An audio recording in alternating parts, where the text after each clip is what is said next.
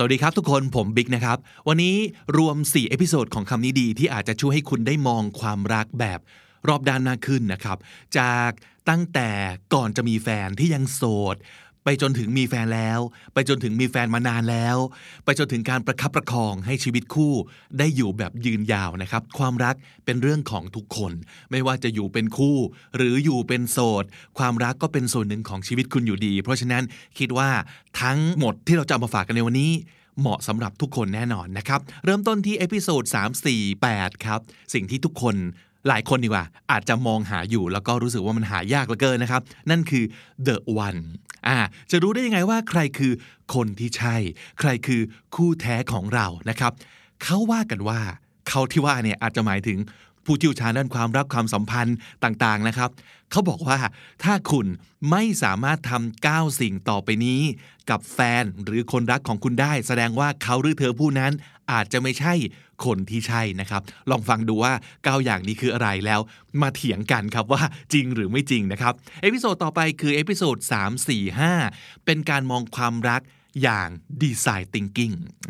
ความรักไม่ใช่เรื่องเพ้อฝัน ไม่ใช่เรื่องแบบโรแมนติกสุนทรีมีแต่เรื่องของอิโมชันอย่างเดียว แต่เราคิดให้มันเป็นวิทยาศาสตร์ก็ได้ คิดให้มันเป็นระบบระเบียบก็ได้ดีไซน์ thinking ก็เอามาใช้ดีไซน์ Love Life ของคุณได้ เช่นเดียวกัน แล้วก็แน่นอนว่าถ้าจะคุยเรื่องดีไซน์ thinking ก็ต้องคุยกับหนึ่งในผู้ที่ชำนาญเรื่องนี้มากที่สุด ในประเทศไทยก็คือ พี่ต้องกวีวุฒิแห่ง 8 บรรทัดครึ่งนะครับ มาดูกันสิว่าถ้าเราออกแบบชีวิตของเราให้ดีได้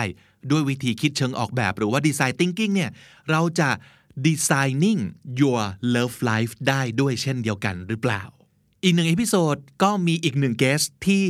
เชิญมาทีไรก็มีแต่คนบอกว่าชอบมากๆ แล้วอยากให้เชิญมาบ่อยๆ นั่นก็คือพี่อ้อยนภาพรนั่นเองนะครับ ทุกอย่างเริ่มต้นจากคำถามนี้เลยครับว่า หลังจากที่เราติดตามฟังกันมาอย่างแบบ เหนียวแน่นยาวนาน 10 กว่าปีทำไมเรายังไม่สามารถใช้ความรู้ที่เราได้ฟังจาก Club Friday เนี่ยมาช่วยให้ความรักของเราดีได้สักทีนะครับ แล้วก็ปิดท้ายกับ episode 152 แถมท้ายเป็น couple mantra ครับ คำที่ทุกคู่ควรท่องเอาไว้ จะได้รักกันนานๆ ไปฟังกันครับ This is the Standard Podcast, the eye opening experience for your ears. สวัสดีครับ ผมบิ๊กบุญ และคุณกำลังฟังคำนี้ดีพอดแคสต์สะสมศัพท์กันวันละนิด ภาษาอังกฤษแข็งแรง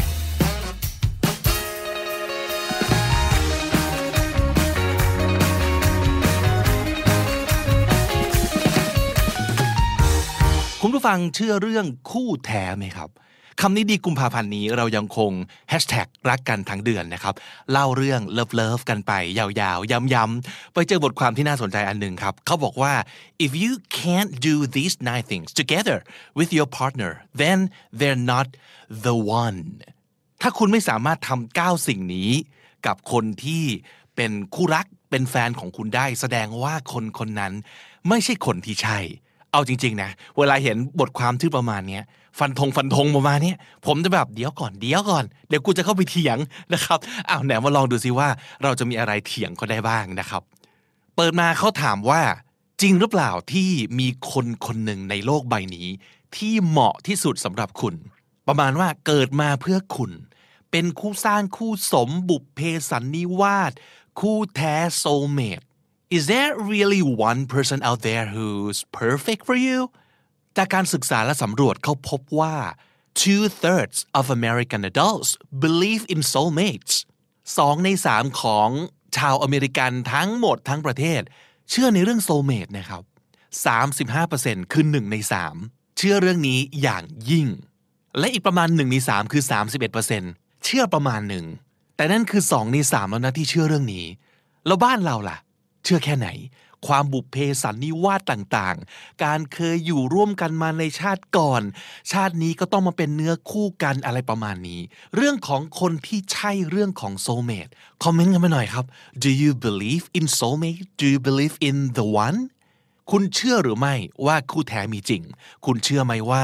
มีคนอยู่คนหนึ่งที่ถูกกำหนดมาแล้ว ว่าเหมาะกับเราที่สุดและต้องมาลงเอยกับเรา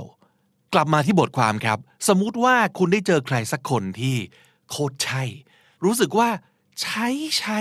เราจะแน่ใจได้ยังไงว่ามันใช่จริง ไม่ใช่ใช่เพราะเราคิดไปเองหรือว่าพราะเขากำลังหลอกเราว่าเขาใช่ หรืออะไรสักอย่างก็ตามทีนะครับ How do you know you found the one สมมติไปก่อนว่าเชื่อเรื่องนี้นะครับ How do we know that How can we be sure that he's the one that she's the one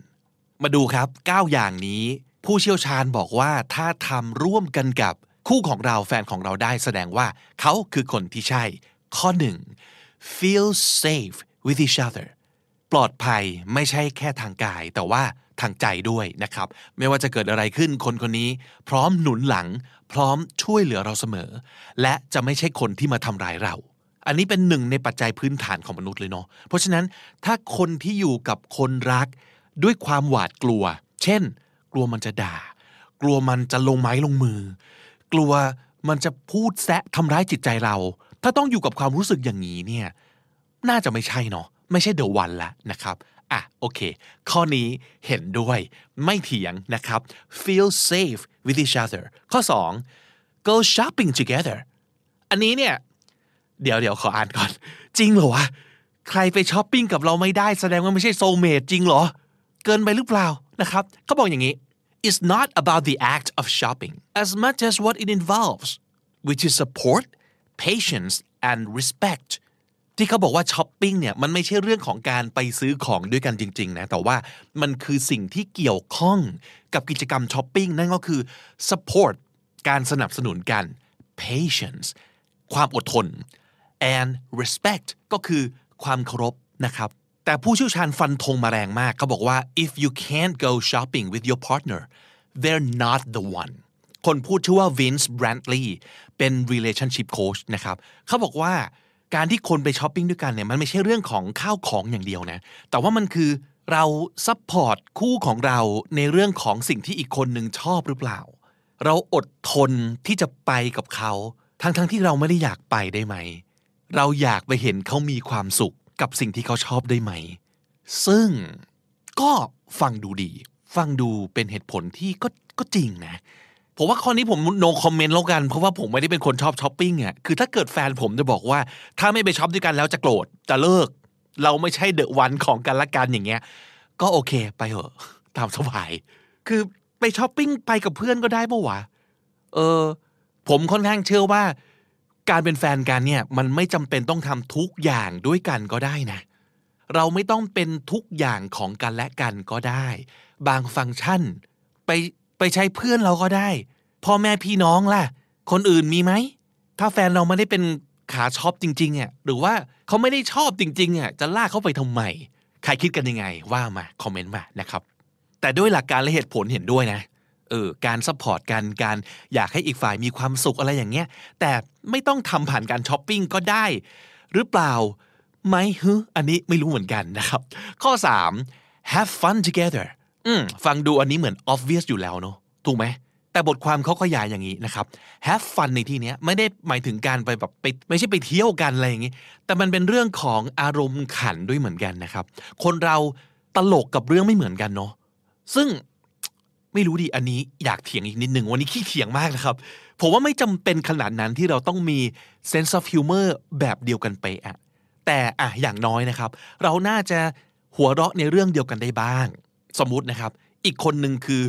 เป็นคนที่อารมณ์แบบขี้แซะขี้ประชด ชอบตลกแบบดักดักอะไรอย่างเงี้ย แต่อีกคนคือแบบไม่เลยเป็นคนที่แบบ ไม่ชอบแซะไม่ชอบประชด คือไม่ตลกด้วยกับเรื่องอย่างเงี้ยเออ อันนี้ผมว่าอยู่ด้วยกันยากเนาะ หรือสมมติมีคนหนึ่งชอบดู stand up ของตลกคนหนึ่งที่แบบเล่นมุกสังขารเยอะมาก บูลลี่สุดๆ make fun กับเรื่องที่คนอื่นอาจจะมองว่า เกินไปว่ะ you've gone too far it's not funny แต่อีกคนหนึ่งบอกว่ามันเป็นโจ๊กเว้ยไม่เก็ตเดี๋ยวมันเป็นโจ๊กอะไรอย่างเงี้ย อันเนี้ยจริงผมว่ามันอยู่ด้วยกันยาก เพราะมันไม่ใช่แค่เรื่องของการ have fun มันเป็นเรื่องของทัศนคติที่เรามองโลกนี้นะครับ ข้อ4 be honest with each other อันนี้ก็ฟังเหมือนจะดูดีนะเขาว่า honest คือซื่อสัตย์นะครับเขาบอกอย่างนี้ครับ if you ask your partner do you trust me with your secrets or they ask you the same and neither one of you can say a wholehearted yes then they're probably not a good match คือมันก็ไม่ได้ผิดอะไรนะครับ ผมเห็นด้วย แต่งงๆนิดนึงว่า หัวข้อคือ honesty ความซื่อสัตย์แต่เขามาพูดถึงเรื่องของความลับ และการเชื่อใจซึ่ง มันอาจจะเป็นคนละอย่างปะไม่แน่ใจนะครับ ซึ่งโอเคสองประเด็นครับหนึ่งผมว่าคนรักกันเนี่ยไม่ต้องบอกกันทุกอย่าง ก็ได้นะเออไม่ใช่ว่ามีความลับอะไร ในชีวิตต้องเอามาแบร์ให้กันและกันเห็นทุกอย่างไม่งั้นแสดงว่าไม่รักกันหรือแปลว่า ไม่ใช่คู่แท้ ผมว่าไม่ถึงขนาดนั้นสองผมเห็นด้วยครับว่า ถ้าเผอิญอีกฝ่าย รู้ความลับของอีกฝ่าย แล้วเราสามารถไว้ใจได้ว่าเขาเนี่ยจะเก็บความลับของเราเอาไว้อย่าง อย่างให้เกียรติเราอะว่า เออเคารพการตัดสินใจของเราว่านี่คือสิ่งที่เป็นความลับของฉันนะอีกฝ่ายก็จะไม่รู้สึกว่าก็ไม่เห็นหน้าเก็บเป็นความลับขนาดนั้นเลยเป่าวันแล้วก็เอาไปบอกคนอื่นอะไรอย่างเงี้ยเอออันนั้นผมว่าไม่ใช่ล้วถ้าประเด็นนี้ผมเห็นด้วยนะครับ แต่ขอพูดเรื่องความ honest อีกหน่อยได้ไหมผมว่า being honest กับ being mean คนละเรื่องกันนะครับ ต้องแยกแยะนะ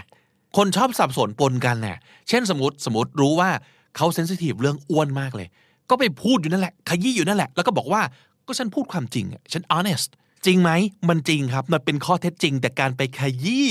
ทั้งทั้งที่รู้ว่าเรื่องเนี้ยมันทำร้ายจิตใจเขา อันนี้ผมว่ามีนนะ ไม่ honest นะ อ้างว่าหวังดีไม่พอนะครับ เพราะมันมีวิธีพูด หรือว่าสื่อสารที่ที่ไม่ทำร้ายจิตใจกันเนี่ย อย่า abuse คำว่า honest นะครับ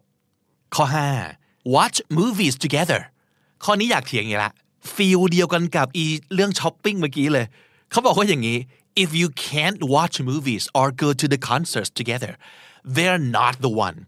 นี่เป็นคำกล่าวของคุณ relationship coach คนเดิมอีกแล้วนะครับ แล้วเขาก็ให้เหตุผลเหมือนเรื่องช้อปปิ้งเลย คือแต่ละคนเนี่ยต้องยอมเข้าไปรับรู้โลกของอีกคนหนึ่งประมาณว่าแบบเพื่อไป empathize กันอะไรอย่างเงี้ย เราไม่ชอบดูหนังแอคชั่นเลิศศาสตร์แต่แฟนเราชอบ เราก็ควรจะไปนั่งดูกับเขา หรือว่าเราไม่ชอบดราม่าเกาหลีซึ้งๆ แต่แฟนเราชอบ เราก็ควรแบบว่าลองเปิดใจสักหน่อยอะไรอย่างนี้ โดยหลักการผมว่ามันก็ดีนะ การ empathize มันดีอยู่แล้วนะครับ แต่ส่วนตัวเนี่ยผมว่าถ้าได้ก็ดี แต่ถ้าเขาไม่ทำหรือถ้าเขาไม่อยากหรือว่าลองแล้วเขาไม่ชอบจริงๆอะแล้วจากตรงนั้นคุณจะมาบอกว่า he's not the one she's not the one มันจริงเหรอ เราจะตัดสินด้วยเรื่องแค่นี้จริง ๆ ผมว่ามันก็ง่ายเกินไป หรือเปล่า คุณผู้ฟังคิดยังไง มาแชร์กันนะครับ ข้อ 6 ครับ be transparent with each other คาว่า transparent แปลว่าโปร่งใส มองทะลุ ไม่มีอะไรหมกเม็ด ไม่ต้องปิดบังอะไร ในความหมายก็คืออย่างนี้ เขาบอกว่า a major sign that someone is the one is that we drop the guard and the wall we've built around us to keep us safe. Instead, we let our freak flag fly and let our true, quirky, deliciously strange selves shine. อันนี้เป็นประโยคที่ดีนะ เขาบอกว่าสัญญาณหนึ่งของการที่เราจะรู้ได้ว่าคนที่เราครบอยู่ด้วยเนี่ยเป็น the one หรือเปล่า คือ การที่เราเนี่ยเลิกการตั้งการ์ด เลิกการตั้งกำแพง ยอมทลายกำแพงทั้งหมดลง เพราะเราเชื่อว่าเขาจะโอเคกับสิ่งที่เราเป็นจริง ๆ เราจะสามารถ let our freak flag fly freak ก็คือประหลาดเพี้ยนบ้านะครับ flag คือธงใช่ไหม fly คือสะบัดพลิ้วเลยครับ สามารถจะสะบัดโบกธงได้เลยว่ากูเป็นคนอย่างนี้ ต่อให้ประหลาดแค่ไหน แต่กูเป็นของกูอย่างนี้ เราสามารถทำอย่างนี้ได้ เพราะเราเชื่อใจว่าอีกคนหนึ่งเนี่ยเขารับเราได้ ไม่ว่าเราจะ quirky แค่ไหน รู้สึกแปลกประหลาดแค่ไหน strange แค่ไหน แต่เป็น strange ที่ deliciously strange คือเป็นความแปลกที่อร่อย เห็นภาพไหมครับ เออเป็นคำที่ดีเนาะเป็นความแปลกที่อร่อยสำหรับเขาอะเพราะฉะนั้นเราจะสามารถรู้สึกได้ว่าเราจะเปิดเผยความออเ h นติกของเรา ให้คู่ของเราได้รับรู้ได้ แล้วรู้สึกรู้สึกสบายตัวสบายใจ ที่จะเป็นของเราแบบที่เราเป็นเนี่ยกับเขา ซึ่งข้อนี้ผมเห็นด้วยผมว่ามันสำคัญ ถ้าเกิดเราจะคบกับใครแต่เรายังต้องมีมาตร มีกำแพง มีฟอร์มต่างๆ เยอะๆเนี่ย ผมว่า คืออาจจะได้ก็ได้นะ แต่ว่าเราจะทำแบบนี้ไปได้อีกนานแค่ไหน เราจะอึดอัดหรือเปล่า เราไม่อึดอัดหรออะอันนี้ก็ลองมาแสดงความเห็นกันนะครับ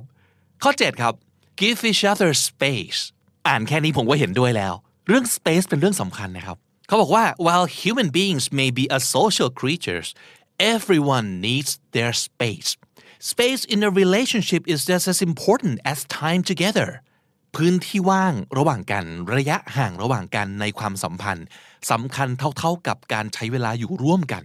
อันนี้เห็นด้วยมากๆ พูดในฐานะของคนที่สเปซส่วนตัวค่อนข้างเยอะเนาะซึ่งเอาจริงต่อให้บางคนมีสเปซส่วนตัวน้อยมาก ทุกเรื่องของเราคือเรื่องสาธารณะ เปิดเผยหมดทุกอย่างอยู่กับคนอื่น แทบจะตลอดเวลา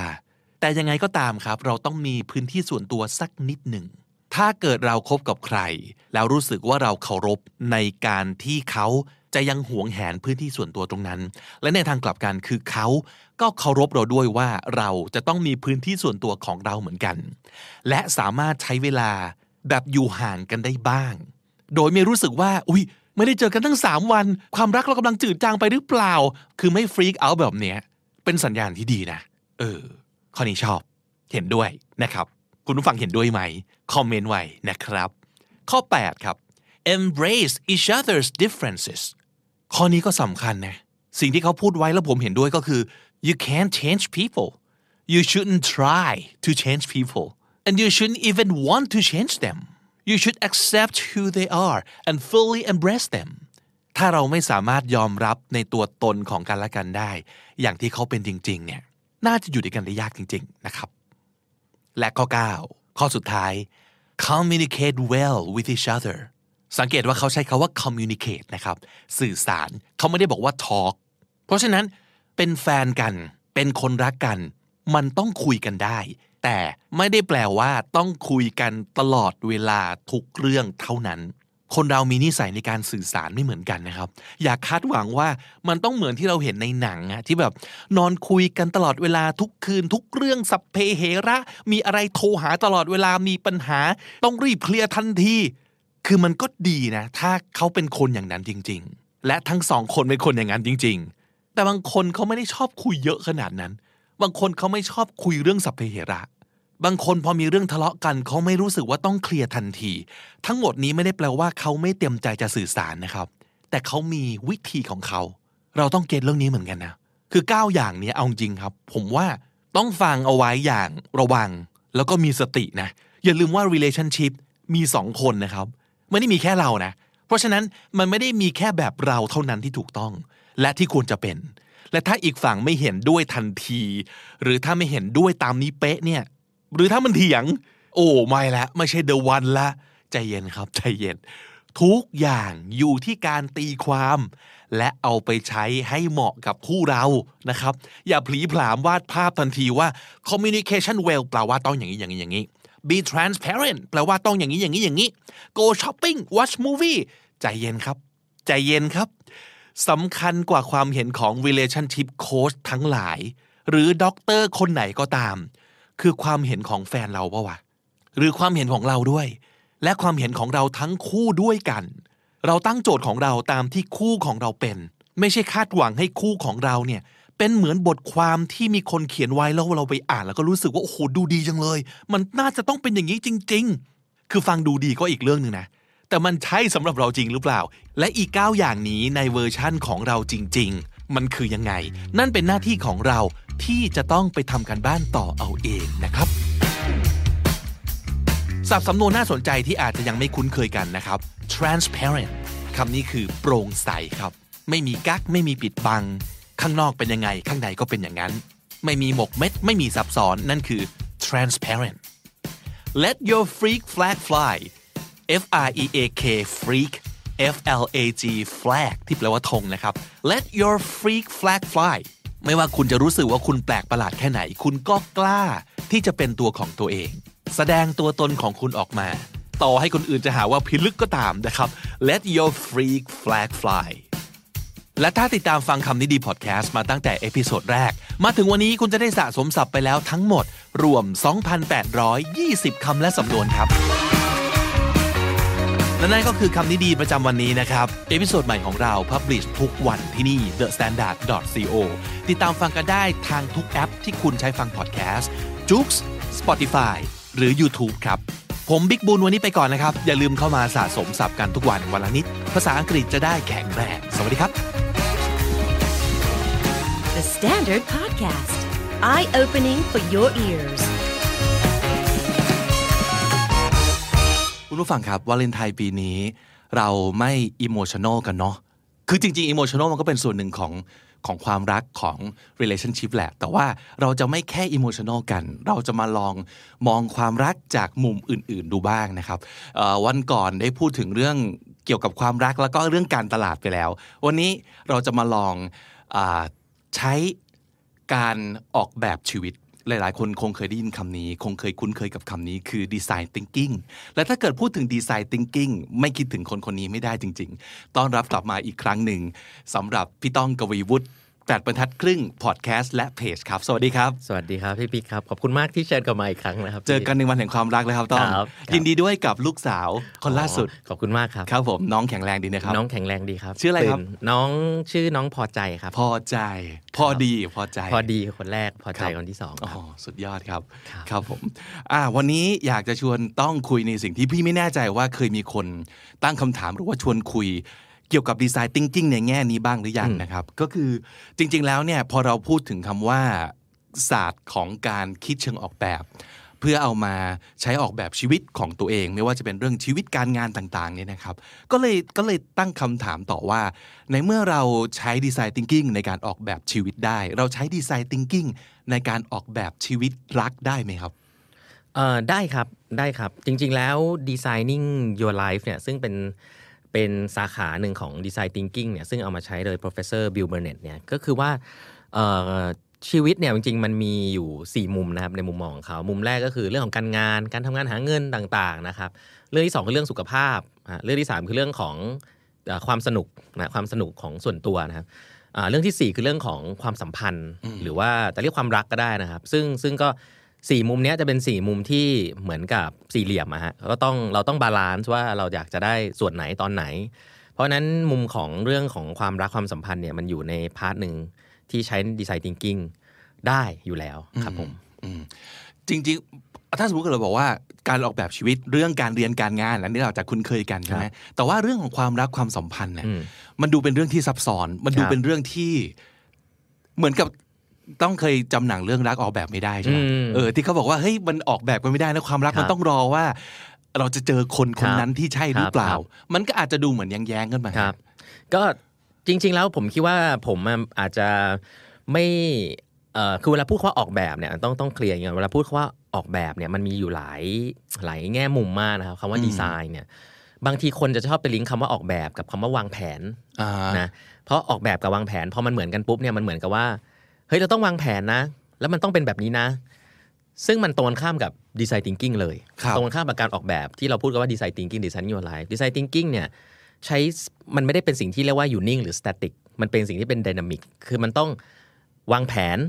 ลงมือทำ get feedback ว่าเราชอบไม่ชอบ แล้วเราปรับไปเรื่อยๆ เพราะฉะนั้นแล้วจริงๆ ถ้าเรามองในเชิงแบบนี้ปุ๊บเนี่ยเราจะเห็นว่าทุกๆ อย่างเนี่ยมันจะมีพาร์ทของการทดลองอยู่ด้วยอ๋อฮะเพราะฉะนั้นถ้ามันเป็นเรื่องการงานเราก็ เออเราชอบงานนี้ไหม เราก็ลองไปทำดูไปฝึกงานใช่ไหมครับอะไม่ชอบอะอย่างนี้ไปเปลี่ยนไปฝึกที่อื่นเอ่อพอเป็นเรื่องของสุขภาพ เอ้เราไม่เคยออกกำลังกายเลยอืมเอ้เราต้องวางแผนแค่ไหนบอกเอ้ยพรุ่งนี้ลองตื่นไปวิ่งดูไหมหรือบางคนอาจจะลองซื้อรองเท้าก่อนครับอะไรอย่างนี้ครับก็ซึ่งมันไม่แปลกนะก็คือคุณลองทำใหม่ ๆ ดูเอ้ยมันมีผลกับชีวิตเราแบบนี้กลายเป็นว่าเอ้ยเราเป็นกลายเป็นคนตื่นขึ้นมาวิ่งเพราะเรามีรองเท้าเออก็มีคนอย่างนี้อก็ได้ยู่เยอะอ่าก็ได้ มันก็เลยจะมันเหมือนแบบคุณทดลองอย่างอย่าง แล้วมันลีดไปสู่อะไรบางอย่างอ่าทีนี้พอเป็นเรื่องความสัมพันธ์ เราเราเอาเคสที่เหมือนกับว่าถ้าเรามีมีมีแฟนอยู่แล้วสมมุติอ่ามันก็คือการพูดคุยกันว่า เฮ้ยตอนนี้มันเป็นยังไงบ้างใช่ไหมครับ เราอยากจะปรับอะไรอืมพอเราเราเราเราปรับเราก็ทดลองทำอะไรขึ้นมาสักอย่างอะเราลองให้เวลากันมากขึ้นในเวลานี้ของสัปดาห์ไหมเราลองไปที่ใหม่ ๆ กันไหมแล้วพอเราทำแล้วกลับมาคุยกันบ่อย ๆ ว่าเอ้ยอย่างนี้ใช่ไหมครับมันก็เป็นการปรับใช่ไหมครับครับหรือแม้แต่คนที่เอ่อ หาใครสักคนอยู่บอกพูดเรื่องพรหมลิขิตใช่ไหมถ้าพูดเรื่องพรหมลิขิตเนี่ยก็คือคุณไม่ต้องทำอะไร ซึ่งนั้นตรงข้ามกับดีไซน์ thinking ร้อยเปอร์เซ็นต์อ๋อดีไซน์ thinking คือการที่เราพอจะรู้ว่าเราต้องการอะไรประมาณไหนอืมผมเชื่อว่าหลาย ๆ คนจะรู้ว่าฉันชอบคนประมาณนี้แน่เลยอืมเออคนหน้าตาประมาณนี้อืมคนอะถ้าเป็นน้อง ๆ ในมหาลัยฉันอาจจะชอบผู้หญิงคณะนี้อ่าฉันชอบผู้ชายคณะนี้คำถามก็คือว่า แต่ถ้าเรายังยืนอยู่ในคณะตัวเองอยู่อะเอ๊ะแล้วเราเพิ่มโอกาสในการรู้จักคนเหล่านั้นหรือเปล่าอืมมันก็จะกลายเป็นว่าเราก็จะต้องเริ่มโปรโตไทป์ตัวเองว่า เฮ้ย อย่างเงี้ยเราอาจจะต้องไปงานสัมมนางานอีเวนต์บางอย่างที่เราทำให้เราได้ไปเจอคนพวกนี้ เราอาจจะต้องทำกิจกรรมกับคนต่างคณะมากขึ้น โดยที่สำเร็จไม่สำเร็จไม่รู้แหละแต่แต่ความคาดหวังก็คือว่าถ้าฉันไปแล้วทดลองดูมันอาจจะเวิร์กก็ได้ อาจจะได้เจอคนใหม่ก็ได้ พอไปเจอเสร็จก็อาจจะเจอเพื่อนสองสามคนละที่เป็นต่างคณะ เริ่มพูดคุยกัน อาจจะไม่ใช่สองสามคนนั้นที่เราชอบก็ได้ แต่ว่าเขาอาจจะมีเพื่อนของเพื่อนอีกอืม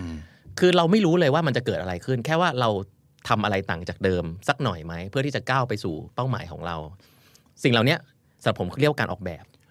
ครับอืมเมื่อกี้ต้องพูดถึงคาว่าโปรโตไทป์ซึ่งมันครับก็เป็นคำที่เอ่อถ้าเกิดเป็นในวงวงการการสร้างนวัตกรรมอะคนจะคุ้นเคยกันก็คือสร้างต้นแบบอะไรขึ้นมาอืมสักอย่างอืมอืมเพื่อทดลอง อย่างนี้ต้องหมายความว่าการโปรโตไทปิ้งใน relationship มันคือการออกแบบอะไรฮะ คือออกแบบประสบการณ์ใหม่เหรอใช่ครับ ประสบการณ์ ถ้าเป็นคนที่เป็นอันนี้มุมมองผมนะครับเออที่มีภรรยาแล้วมีลูกแล้วครับนะครับเอ่อถ้ามาส่วนส่วนของผมเนี่ยก็คือการโปรไทป์คือการทำอะไรที่ต่างจากเดิม ประสบการณ์อะไรที่ต่างจากเดิม เช่นอ่าอย่างผมยกตัวอย่าง ผมกับแฟนเคยบอกว่าเฮ้ยเดี๋ยวต้องเนี่ยทำงานเยอะมากเลยนะ มีทำนู่นนี่นั่น อยากจะมีเวลาเพิ่ม อยากอยากให้ให้เวลาเพิ่มก็อะได้อย่างนี้ วันเสาร์อาทิตย์เราเดือนหนึ่งเราไปต่างจังหวัดสักครั้งไหมอะไรเงี้ยอ่าพอเราลองดูมันก็ทำได้บ้างไม่ได้บ้าง แต่พอเราก็เขาก็อาจจะพบว่าเฮ้ยจริง ๆ การไปต่างจังหวัดเนี่ยมันขับรถนานมากเลยนะ แล้วแฟนผมก็อาจจะไม่ได้แฮปปี้มากว่าเออเราไปเราก็ไม่ได้ชอบธรรมชาติขนาดนั้นครับเอ้ยการไปดูหนังการอยู่ห้างมันอาจจะโอเคกว่าเหมือนเดิมก็ได้อืมคือแต่ว่าหลังจากนั้นเรารู้แล้วว่าอะไรใช่ไม่ใช่อืม เอ้ยอย่างนี้เราเปลี่ยนเป็นมากินข้าววันศุกร์ศุกร์ศุกร์ศุกร์ตอนเย็นไหมครับอ่าอย่างเงี้ยก็เป็นสิ่งที่เฮ้ยอันนี้อันนี้เวิร์กนะเวิร์กนะเพราะว่าจริงๆมันก็เป็นเวลาที่เอาลูกมาอยู่ด้วยได้อืมก็กลายเป็นว่ามันก็จะเข้ามาสู่ชีวิตเราโดยที่เรารู้สึกว่าเอออันเนี้เวิร์กตอนเนี้ยวันศุกร์ตอนเย็นผมก็จะกินข้าวกับที่บ้านอะไรอย่างเงี้ยครับคือมันเหมือนกับเรากำลังออกแบบประสบการณ์ใหม่ ๆ ในการใช้เวลาใหม่ ๆ กับกับกับคนที่เรารักอย่างเงี้ยก็เป็นเขาเรียก prototype experience ซึ่งจริงๆในการทำงานเรื่องนวัตกรรมเนี่ยมันก็เป็นอย่างเงี้ยนะฮะมันไม่ใช่แค่ product แต่มันคือ experience เพียงแต่ว่า user ของเราแทนที่จะเป็นลูกค้าเนี่ยมันกลายเป็นคนรักของเรา หรือแม้แต่เป็นตัวเราเองอ๋อฮะมันก็เป็นเรื่องที่ personal ขึ้นเยใช่อะมากใช่ครับ การโปรโตไทป์แบบนี้หรือการโปรโตไทป์เพื่อสร้างนวัตกรรมเพื่อลูกค้าต้องคิดว่าอันไหนมันยากง่ายกว่ากันครับเอ่อผมคิดว่ามันคนละแบบนะครับ คืออย่างแรกเราเวลาเราพูดเรื่องดีไซน์ thinking หรือออกแบบอะไรพวกเนี้ยเราไม่ได้เริ่มจากว่าเราอยากทำอะไร อันนี้คือคอนเซ็ปต์ของดีไซน์ thinking เราเริ่มจากว่า เราพยายามจะแก้ปัญหาอะไรนะครับอืมแล้วแล้วถ้าเราจะแก้ปัญหาอะไรปัญหาเนี้ยมันเป็นของใคร ถ้าเป็นลูกค้าเนี่ยเราอยากจะแก้ปัญหาให้ลูกค้าร้อยเปอร์เซ็นเพราะว่าเราอยากเราอยากได้เงินเขาอะสมมติเราอยากทำธุรกิจกับเขาลูกค้าคือพระเจ้า เราจะเคยได้ยินคำว่า customer centric ใช่ไหมฮะครับคือลูกค้าเนี่ยคือเป็นสิ่งที่ มันก็เป็น part หนึ่งของงานที่เราก็ต้องทำของให้ลูกค้า คุยไปทดลองกับลูกค้าไป ไม่อยากทำบางทีก็ต้องทำเพราะว่ามันเป็นงานเราอืม แต่ถ้าเป็น relationship ผมว่าที่ต่างคือว่า relationship มันเป็นเรื่องของคนสองคน เราจะบอกว่าแฟนเราคือพระเจ้าเนี่ยถ้าเราบอกว่าแฟนเราคือพระเจ้าปุ๊บเนี่ย ผมไม่รู้คนคนนั้นจะมีความสุขหรือเปล่า อืมเพราะว่าถ้าเรามีการพูดคุยกันอะ เราจะรู้ว่าแฟนเขาคงเขาไม่เขาก็คงไม่อยากให้เขาเป็นพระเจ้าแล้วแบบเราทำอะไรตามเขาตลอด เพราะเราคงไม่มีความสุข มันกลายเป็นว่า มันเป็นการทำความเข้าใจคนอื่น ครึ่งหนึ่งแล้วเข้าใจตัวเองครึ่งหนึ่งแล้วก็ที่สำคัญที่สุดคือการสื่อสารที่ที่ซื่อสัตย์นะ ถามผมว่าอันนี่ครับสำคัญคือ ถ้าเรามีความเชื่อใจเป็นพื้นฐานแล้วเราสามารถคุยกันได้อะซึ่งโปรเซสของดีไซน์ thinking เรียกว่า empathize เนี่ยครับเราก็สามารถที่จะบอกความรู้สึกเราได้ เขาก็บอกความรู้สึกเขาได้ พอเราคุยอย่างนี้เสร็จปุ๊บเราก็สามารถจะคิดสิ่งใหม่ร่วมกัน ทดลองอะไรร่วมกัน เพราะฉะนั้นจริงๆแล้วเวลาพูดเรื่องความสัมพันธ์ความรักเนี่ยผมคิดว่า มันไม่ใช่ว่าแฟนคุณคือพระเจ้าอืมเพราะถ้าเป็นงั้นจริงๆอะผมไม่คิดว่าตัวเราจะรับสิ่งนั้นได้ บางทีคนบางคนโดนกดไว้แบบนั้นครับเดี๋ยวมันก็ทะเลาะกันในอีกแบบหนึ่งอืมเพราะฉะนั้นการว่าพื้นฐานความเชื่อใจการพูดความรู้สึกที่ซื่อสัตย์ออกมาเนี่ยอาจจะเป็นสิ่งที่สำคัญแล้วก็อาจจะแตกต่างจากการที่เราทำให้กับลูกค้าอย่างเดียว อืมอ่าอืมอืมอย่างเงี้ยครับก็เหมือนกับเราเองก็เป็นลูกค้าด้วย ถูกต้อง เพราะว่าความสัมพันธ์มันจะ work ก็ต่อเมื่อทั้งสองคน happyอืมครับอืมอืมเพราะฉะนั้นจากที่ฟังมาเนี่ย prototype หรือว่าการคิดแบบดีไซน์ thinking เนี่ยมันเอาไว้แก้ปัญหาอย่างที่บอกแหละ ก็คือในโลกของนวัตกรรมครับเห็นปัญหาปั๊บเห็น need ครับแล้วลองคิดหาเครื่องมือหาประสบการณ์เพื่อไปอืมตอบโจทย์ตรงนั้นครับใน relationship ก็เหมือนกันครับอถ้าสมมติเกิดคุณเริ่มรู้สึกว่า relationship ไม่ work ด้วยอืมไม่ว่าจะเหตุผลครับเรื่องอะไร หรือมีอะไรที่มันไม่ happy ครับการลองใช้ design thinking อือหือมาลองคิดหา prototype เพื่อเป็นเครื่องมือในการไป แก้ปัญหาตรงนั้นครับมันก็น่าจะเป็นสิ่งที่ work แล้วก็ practical มากใช่ครับ คือจริงๆ ถ้าให้ดูแมคานิกนิดนึง คืออันเนี้ยวันนี้เราไม่ได้มาคุยเรื่องอิโมชันเนาะแต่ว่าจริง ๆ แล้วผมอยากลิงก์ให้เห็นการทำงาน เวลาผมทำพวกของใหม่ๆนวัตกรรมกับทีมเนี่ยมันจะมีสิ่งเรียกว่าสปรินต์ๆอ่าคือเราจะทำของใหม่ทุกอาทิตย์ใช่ไหมอ๋อเราจะ launch product ใหม่ทุกอาทิตย์ครับเราจะเคยได้ยินว่าอาจายอะไรพวกเนี้ยย้อนกลับมาถ้าเป็นกับคู่รักเรา มันก็คือการที่เราคุยกันทุกอาทิตย์แล้วบอกว่าเราจะปรับอะไรทุกอาทิตย์ การทำ sprint โดย concept คือยังไงครับ การทำ sprint ก็คือจริงเหมือนดีไซน์ thinking อะครับก็คือว่าเราเรามาคุยกันว่าเฮ้ย product ที่เราเพิ่งปล่อยออกไปมันมีปัญหาอะไรลูกค้าว่ายังไง อาทิตย์นี้เราจะสร้างของอะไร แล้วเดี๋ยวปลายอาทิตย์อะเราจะ launch product เวอร์ชันต่อไปคือเรา launch product เวอร์ชันต่อไปทุกอาทิตย์เพื่อที่จะออกไป get feedback ลูกค้า แต่เราทำของใหม่ทุกอาทิตย์ ไม่ใช่ว่าเรานั่งคิดกัน 2 อาทิตย์อ๋อเราคิดเราคิดแค่วันเดียว เราทำอีก 3 วันแล้วเราปล่อย product ครับย้อนกลับมาก็คือ ความเป็นสัมพันธ์มันก็ relationship เหมือนกัน relationship ก็คือว่าคุณจะรอให้แบบ 3 เดือนคุยกันทีนึงอ๋อหรือคุณจะคุยกันทุกอาทิตย์อืมเอาพอคุยกันคุยกันอาทิตย์ที่เสร็จปุ๊บเนี่ยเรื่องใหญ่มันก็จะไม่มีมันจะมีแต่เรื่องเล็กโหๆพอเป็นเรื่องเล็กปุ๊บมันก็ปรับง่ายครับมันไม่มีอะไรที่มันเป็นเหมือนอยู่ใต้ภูเขาน้ำแข็งอะครับเรื่องเนี้ยเรื่องนี้จะจะจะชัดเจนคือยิ่งเป็นเรื่องมนุษย์เนี่ยเวลาคุยกันสามเดือนผ่านไปเนี่ยมันจะกลายเป็นว่ามันมีเรื่องหมกอยู่เยอะ แล้วมันจะกว่าจะคุยถึงตรงนั้นมันยาก เราถ้าเราคุยกันบ่อย ๆ เนี่ย มันไม่ค่อยมีพวกนั้นแล้วบางทีกลยพอว่าไปถึงตรงนั้นเนี่ยมันจะรู้สึกเหมือนแบบเออเอาเหอะช่างเหอะใช่แต่จริง ๆ มันไม่ได้ไปไหนมันครับมันแค่อยู่ใต้พรมซึ่งเป็น concept ของตอนนั้นคือความเชื่อใจมันหายไปแล้วเพราะเราคิดว่ามันไม่ work หรอกอืมอ่าซึ่งในเชิงนวัตกรรมเรากลัวสิ่งนั้นมากครับเราอยากจะรีบๆปรับใช่ไหมจริง ๆ ผมถ้าย้อนกับคำพวกว่า fail fast fail cheap เนี่ยมองกับความสัมพันธ์ก็คือว่าเฮ้ยมันไม่ work อะเราปรับกันเถอะมันไม่ work เราปรับกันเถอะ มันกลายเป็นว่าอย่างที่ผมบอกครับการออกแบบมันไม่ใช่การวิ่งเข้าไปหาสิ่งที่ถูกต้องทันทีครับ สิ่งนั้นอาจจะไม่มีในชีวิตก็ได้นะฮะแต่มันคือการที่ทำให้มันดีขึ้นในทุก ๆ อาทิตย์อืมถ้าเราคิดอย่างนี้ปุ๊บมันก็เหมือนกับ concept การทำผลิตภัณฑ์ก็คือว่า มันไม่มีดีที่สุดอืมแต่มันต้องดีขึ้นทุกอาทิตย์อืมพอเราคิดอย่างนี้ปุ๊บมันก็คือการพูดคุยกันบ่อยๆ แล้วก็อืมหาอะไรใหม่ ๆ มาทุกอาทิตย์ลองดูสักอย่างหนึ่ง work ไม่ work ก็ปรับกันไปผมหลายๆคู่อาจจะมีความคิดอย่างนี้พี่ต้องก็คืครับถ้าเกิดจะมีความสัมพันธ์ที่ดี มันไม่ควรจะมาคุยเรื่องปัญหากันบ่อยอืมๆก็เลยรู้สึกว่าเฮ้ยการที่จะมานั่งยอมรับกันทุกอาทิตย์ว่าเรามีปัญหา หรือว่าเรามีอะไรต้องแก้เนี่ย อาจจะเป็นสิ่งที่ดูไม่โรแมนติกครับหรือดูไม่ใช่แบบเฮ้ยเป็นความสัมพันธ์ที่ราบรื่นครับมันอาจจะเป็นเรื่องนี้หรือเปล่าครับที่ทำให้คนอืมไม่ไม่ค่อยอยากจะพูดเรื่องปัญหากันบ่อยเป็นไปได้ครับ คือแต่ผมบอกว่าตะกี้ที่เราพูดว่าเราขอ feedback อะ culture ไทยเนี่ยเวลาพูดคำว่าคุยกันเนี่ยอืมเราจะชอบพูดถึงปัญหาอ่าแต่จริงๆ มันไม่ใช่อันนั้นเป็นสิ่งแรกครับ สิ่งแรกที่เราต้องคุยคืออะไรที่เวิร์กๆอ่าคือจริงๆแล้วอะอันนี้เป็นหลักการ management ด้วยนะฮะคือเราเวลาเราถามลูกค้าเนี่ยเราจะถามว่าคุณชอบอะไรอืมจริง ๆ สิ่งเนี้ยสำคัญมากคนส่วนใหญ่เวลาร้อนใจออกไปเนี่ยเราไม่รู้ลูกค้าชอบอะไร เราจะชอบคิดถึงว่าจะให้แก้อะไรให้แก้อะไร แต่จริงๆแล้วผมว่า 80%น่ะเป็นสิ่งที่ดีคือ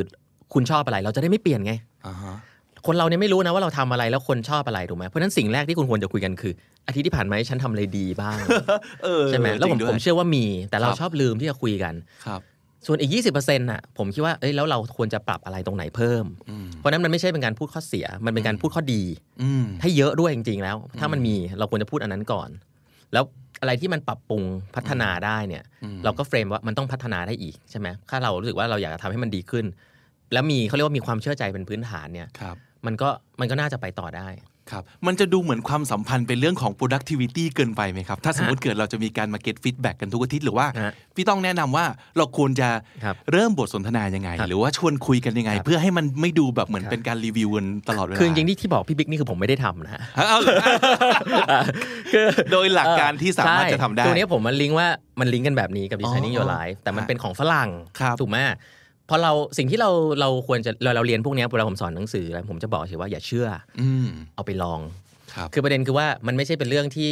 เฮ้ยมันจะ work เลยใช่ไหมครับอืมแต่ว่าเวลาเราคุยเรื่องดีไซน์ thinking กับกับความสัมพันธ์เนี่ยศาสตร์เนี้ยเขาบอกว่าปรับกันบ่อย ๆ ก็ดีใช่ไหมแต่มันไม่ได้หมายความว่าเฮ้ยวันศุกร์ตอน5้าโมงเย็นเราต้องมาคุยกันนะอะไรเงี้ยมันก็ไม่ถึงขนาดนั้นเออเรื่องพวกนี้มันเกิดกันตลอดเวลา แต่ผมว่าสิ่งที่สำคัญคือ เราต้องมีความรู้สึกว่า เฮ้ย เราเราเราเราปรับกันไหมเราคุยกันเรามีได้อะไรเราคุยกันสิ เราชอบใช้คำนี้เรามีอะไรเราคุยกันอืมนั่นคือสิ่งที่ดีที่สุด คือครับเรามีอะไรเราคุยกัน เราเราซื่อสัตย์ต่อครับความรู้สึกตัวเองอืมผมว่าสิ่งเนี้ยเป็นเป็นสิ่งที่เรารู้อยู่แล้วว่าต้องทำแค่ว่าเวลาเราคุยกันเนี่ย เราคุยกันยังไงใช่ไหมครับอ่าเราคุยกันเพื่อแก้ปัญหาอืมเราคุยกันทำให้เขารู้สึกว่าเราอยากจะแก้ปัญหาครับ ด้วยกันหรือเปล่า ซึ่งสิ่งเหล่านี้มันเป็น part หนึ่งของการออกแบบอยู่แล้วอืมมันเหมือนเราไม่ต้องพยายามจะเซฟแบบ weekly meeting เนาะไม่จำเป็นไม่จำเพื่อเป็นเพื่อเพื่อรีวิวไม่จำเป็น productivity ของเราเป็นยังไงบ้างไม่จำเป็นไม่แต่จำเป็นว่าไม่จำเป็นแต่ว่ามันอาจจะเป็นการคอยสื่อสารกันเนาะใช่แล้วก็อย่างที่ต้องพูดเมื่อกี้คือเฮ้ยมีอะไรที่เราครับสมมติ appreciate ของอีกฝั่งครับหนึ่งบอกให้เขารู้ ผมเชื่อว่าเรื่องพวกนี้นะ ไม่ต้องเซตหรอกครับ ถ้าคุณเป็นคือมันแปลก อันนี้มันไม่ใช่ลูกค้าลูกค้าเนี่ยต้องบอกว่าเจอกันบ่อยๆทั่วอาทิตย์นะอืมคู่รักเนี่ยนะคุยกันทุกวันอยู่แล้ว จริง แต่ว่าเวลาคุยกันมันเหมือนมันบ่นไงอืใช่ไหมแต่จริงๆคู่รักเนี่ยถ้าเราเข้าใจเรื่องเนี้ย ทุกวันที่เราคุยกันอะเราก็แค่เปลี่ยน conversation ให้มันเป็นสิ่งที่เฮ้ยเรานี่เราทำอะไรต่างจากเดิมได้บ้างอืมเราก็รับฟังแล้วก็ช่วยกันคิดครับคู่รักจริงๆมันคุยกันทุกวันอยู่แล้ว มันไม่ได้ยากจริงครับอืมเราไม่คุยกันต้งแบบทำให้มัลูกค้าอยู่แล้วอะถูเนาะกต้องเพราะฉะนั้นถ้ามันเจอกันมันคุยกันเนี่ยมันก็ก็คุยกันสุขสนานก็เรื่องหนึ่งใช่ไหมครับ แต่ว่าส่วนหนึ่งก็คือเฮ้ยถ้ามีปัญหาคุยกันได้ตลอดอยู่แล้วอันนี่คือสิ่งที่เราเป็นมาตรฐานอยู่แล้ว เพราะว่า empathy น่าจะเป็น keyword สำคัญเนาะใช่ครับคือบางทีมันไม่ต้องมานั่งตั้งคำถามกันถ้าเราสังเกตเห็น แล้วเราอาจจะเป็นฝ่ายถามก็ครับได้ว่าเฮ้ยมีอะไรหรือเปล่าอืมหรือว่าอืมเราเห็นว่าเขาแบบเฮ้ย happy กับสิ่งนี้ เมื่อเรา empathize กันมันก็ครับจะมันก็จะเกิดการใช่สื่อสารกันอยู่แล้ว ใช่ใช่ครับใช่ครับอืมใช่ครับ แล้วก็น่าจะเป็นเรื่องของการต้องเชื่อใจกันด้วยเนาะว่าอืมเอ้ยเราสามารถพูดเรื่องนี้ได้โดยที่อีกฝ่ายจะไม่ freak out หนีไป หรือว่าใช่ลุกขึ้นมาดราม่าอ่าอันนั้นก็คือเป็นวิธีคุยละอันนั้นก็จะเป็นทักษะแหละในกาครรับคุยอย่างเอ่อ คนเราส่วนใหญ่ทะเลาะกันก็เพราะว่าไปตัดสินคนอื่น ว่ายูคิดอย่างนั้นใช่ไหมล่ะอะไรอย่างเงี้ย อันนี้เป็นอีกทักษะละว่าเวลาคุยกันคุยยังไงถึงจะไม่ทะเลาะอะไรอย่างเงี้ยครับคครัรับบอะลองลองเอาไปใช้ดูนะฮะอ่าว่าถ้าสมมติเกิดมีปัญหาบางอย่างในชีวิตคู่เราสามารถใช้ design thinking ในการในการแก้ไขมันได้หรือเปล่า ลองไปเอ่อ empathize กันคุยพูดคุยสื่อสาร feedback ให้แก่กันโดยที่คงจะต้องไปออกแบบกันเองนะว่า ในแต่ละคู่เราคุยกันยังไง คงไม่มีแบบหลักสูตรหนึ่งสองสามอืมแล้วก็ผมว่าน่าสนใจคือโปรโตไทป์ทดลองทดลองหาวิธีหาเครื่องมือหาประสบการณ์ที่จะช่วยแก้ปัญหาอะไรก็ตามครับที่คุณมี เอาละนั่นคือคู่ที่เขาเป็นคู่กันอยู่แล้วอืมอืมแล้วสำหรับคนที่ยังไม่มีคู่อืมยังไม่มี relationship อืม แต่อยากจะมีครับ design thinking ช่วยในการออกแบบให้ชีวิตเรามีชีวิตรักขึ้นมาได้ไหมครับอย่างแรกคือได้อ่าอย่างที่สองก็คือว่าก็เหมือนเราหางานที่เรารักอะฮะอ๋อ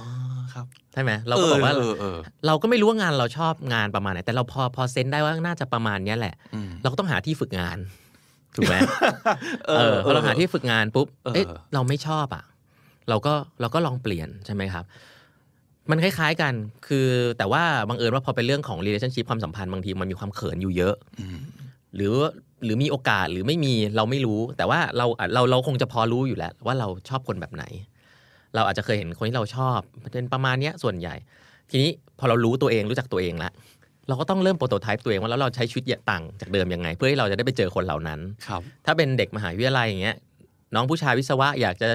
ชอบผู้หญิงบัญชีจังเลย แต่แบบ ไม่เคยทำกิจกรรมต่างนอกคณะเลย แล้วหวังว่าวันหนึ่งพรหมลิขิตมันจะมาเจอกันที่ BTS อะไรเงี้ยมันก็คงไม่ได้ถูกไหมฮะเออหรือมันอาจจะเกิดก็ดีแต่แต่มันก็ว่าเราเพิ่ม chance of success เราคือเราก็ใช้ชีวิตต่างจากเดิมนิดหน่อยอืมลองไปทำกิจกรรมต่างคณะดู ไปเจอคนใหม่อืมๆเราคาดหวังไม่ได้เลยว่า เวลาเราไปเจอแล้วมันจะเกิดอะไรขึ้น เช่น เราอาจจะไปทำกิจกรรมต่างคณะ เราไปเจอผู้หญิงบัญชีสามคน เป็นเพื่อนกันเราก็เป็นเพื่อนกับเรา เอ้ยสามคนนั้นไม่ได้เป็นคนที่เราชอบอ่าแต่เขาอาจจะมีเพื่อนอีกเต็มไปหมดเลยอ๋อการว่ากิจกรรมเราอาจจะไปอยู่กับแถวๆนั้นได้เพิ่มเติมอีก คือเรื่องพวกนี้เราจะไม่รู้ถ้าเราไม่ได้เอาตัวเราเข้าไปอืมมันก็หมายความว่า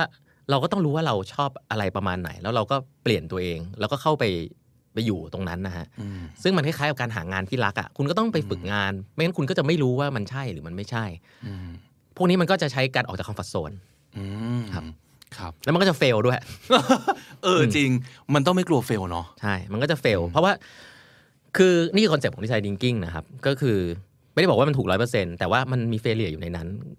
แต่เขาเขาจะเชื่อว่าคนที่มียิ่ง fail เยอะ เดี๋ยวมันจะ lead success ไวอ๋อใช่ ก็แสดงว่าถ้าเกิดคุณยิ่งไม่เขินที่จะเข้าไปคุยไปจีบอะอืมอืมคนนู้นคนนี้คนนั้นอืมโอกาสที่คุณน่าจะได้เจอใช่ก็อาจจะเยอะขึ้น ใช่ ที่ผมเล่าให้พี่บิ๊กฟังคือ ผมมาเขียนบทความเรื่องนี้จริงๆ ผมว่ามันลิงก์กันมันมันมากเลยบทบทความบทความแรกที่ผมเขียนในมติชนสุดสัปดาห์นะครับแล้วก็คเป็รันบบทความที่ ผมคิดว่าเป็นบทความที่ทำให้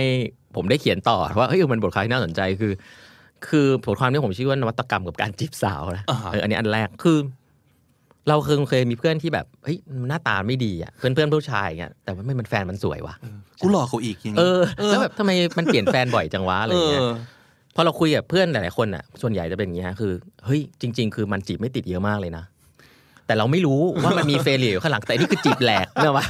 fail fast fail ใช่ forward ใช่กันทุกวันใช่ใช่แต่พอยคือไม่ได้บอกว่านี้ดี แต่คือเราจะเห็น result ว่าอืมแล้วระหว่างทางนั้นมันเป็นการเรียนรู้ของของเขาด้วย คือเขาก็ได้เรียนรู้ว่า เออจีบผู้หญิงยังไง พวกคนที่แบบหน้าตาดีหน่อยอย่างเงี้ยมันจะแบบแบบรอๆแล้วแล้วก็ไม่ค่อยมีแฟนเหนียมเหนียมๆเงี้ยแล้วก็จะมีเพื่อนอายุประมาณเนี้ยเท่าเราตอนนี้ยังไม่มีแฟนเยอะมาก เพราะว่าเขาเขาอาจจะเขินหรือรอคนอื่นเข้ามา ซึ่งก็ไม่ได้ผิด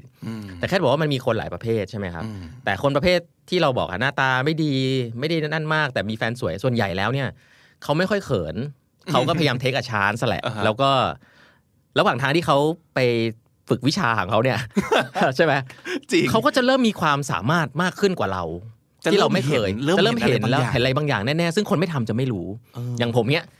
ผมคบกับแฟนคนเดียวมา 20 ปีอย่างเงี้ยโอ้โหผมก็จะนึกไม่ออกว่าจีบผู้หญิงหลายคนเป็นยังไง ใช่ไหมครับ แต่ว่าเพื่อนผมคงรู้อะว่าแบบเฮ้ยแบบนี้ใช่แบบนั้นไม่ใช่อย่างนี้ต้องเข้าหายังไงในสถานการณ์อย่างนั้นอย่างนี้อะไรเงี้ยอืมผมไม่ได้ว่าจำเป็นผมต้องมีวิชานั้น แต่พอยคือสำหรับคนที่บอกว่าอยากจะหาคู่ใช่ไหมครับครับมันก็เป็นวิธีหนึ่งว่าคุณออกจาก comfort zone ตัวเองหรือเปล่าอืมไม่ได้บอกว่าให้ไปจีบคนพร้อมกันหลาย ๆ คน แต่ครับ แค่บจะบอกว่า เปิดโอกาสให้ตัวเอง เปิดตัวโอเองกาสให้ตัวเองใช่ คือการเปิดโอกาสให้ตัวเอง แล้วก็ สิ่งความสำคัญของการทำนวัตกรรมหรือทุกอย่างคือการออกจาก comfort zone อืมถ้าเราบอกว่าเรารอพรหมลิขิตมันก็คือเราก็อยู่กับที่นั่นแหละอืมถูกไหมฮะก็ไม่ได้ผิดนะอืมแต่ถ้าเราทำของใหม่ทำของใหม่ให้ลูกค้าเนี่ยมันออกจาก comfort zone เสมอ ทุกคนนะอยากจะมี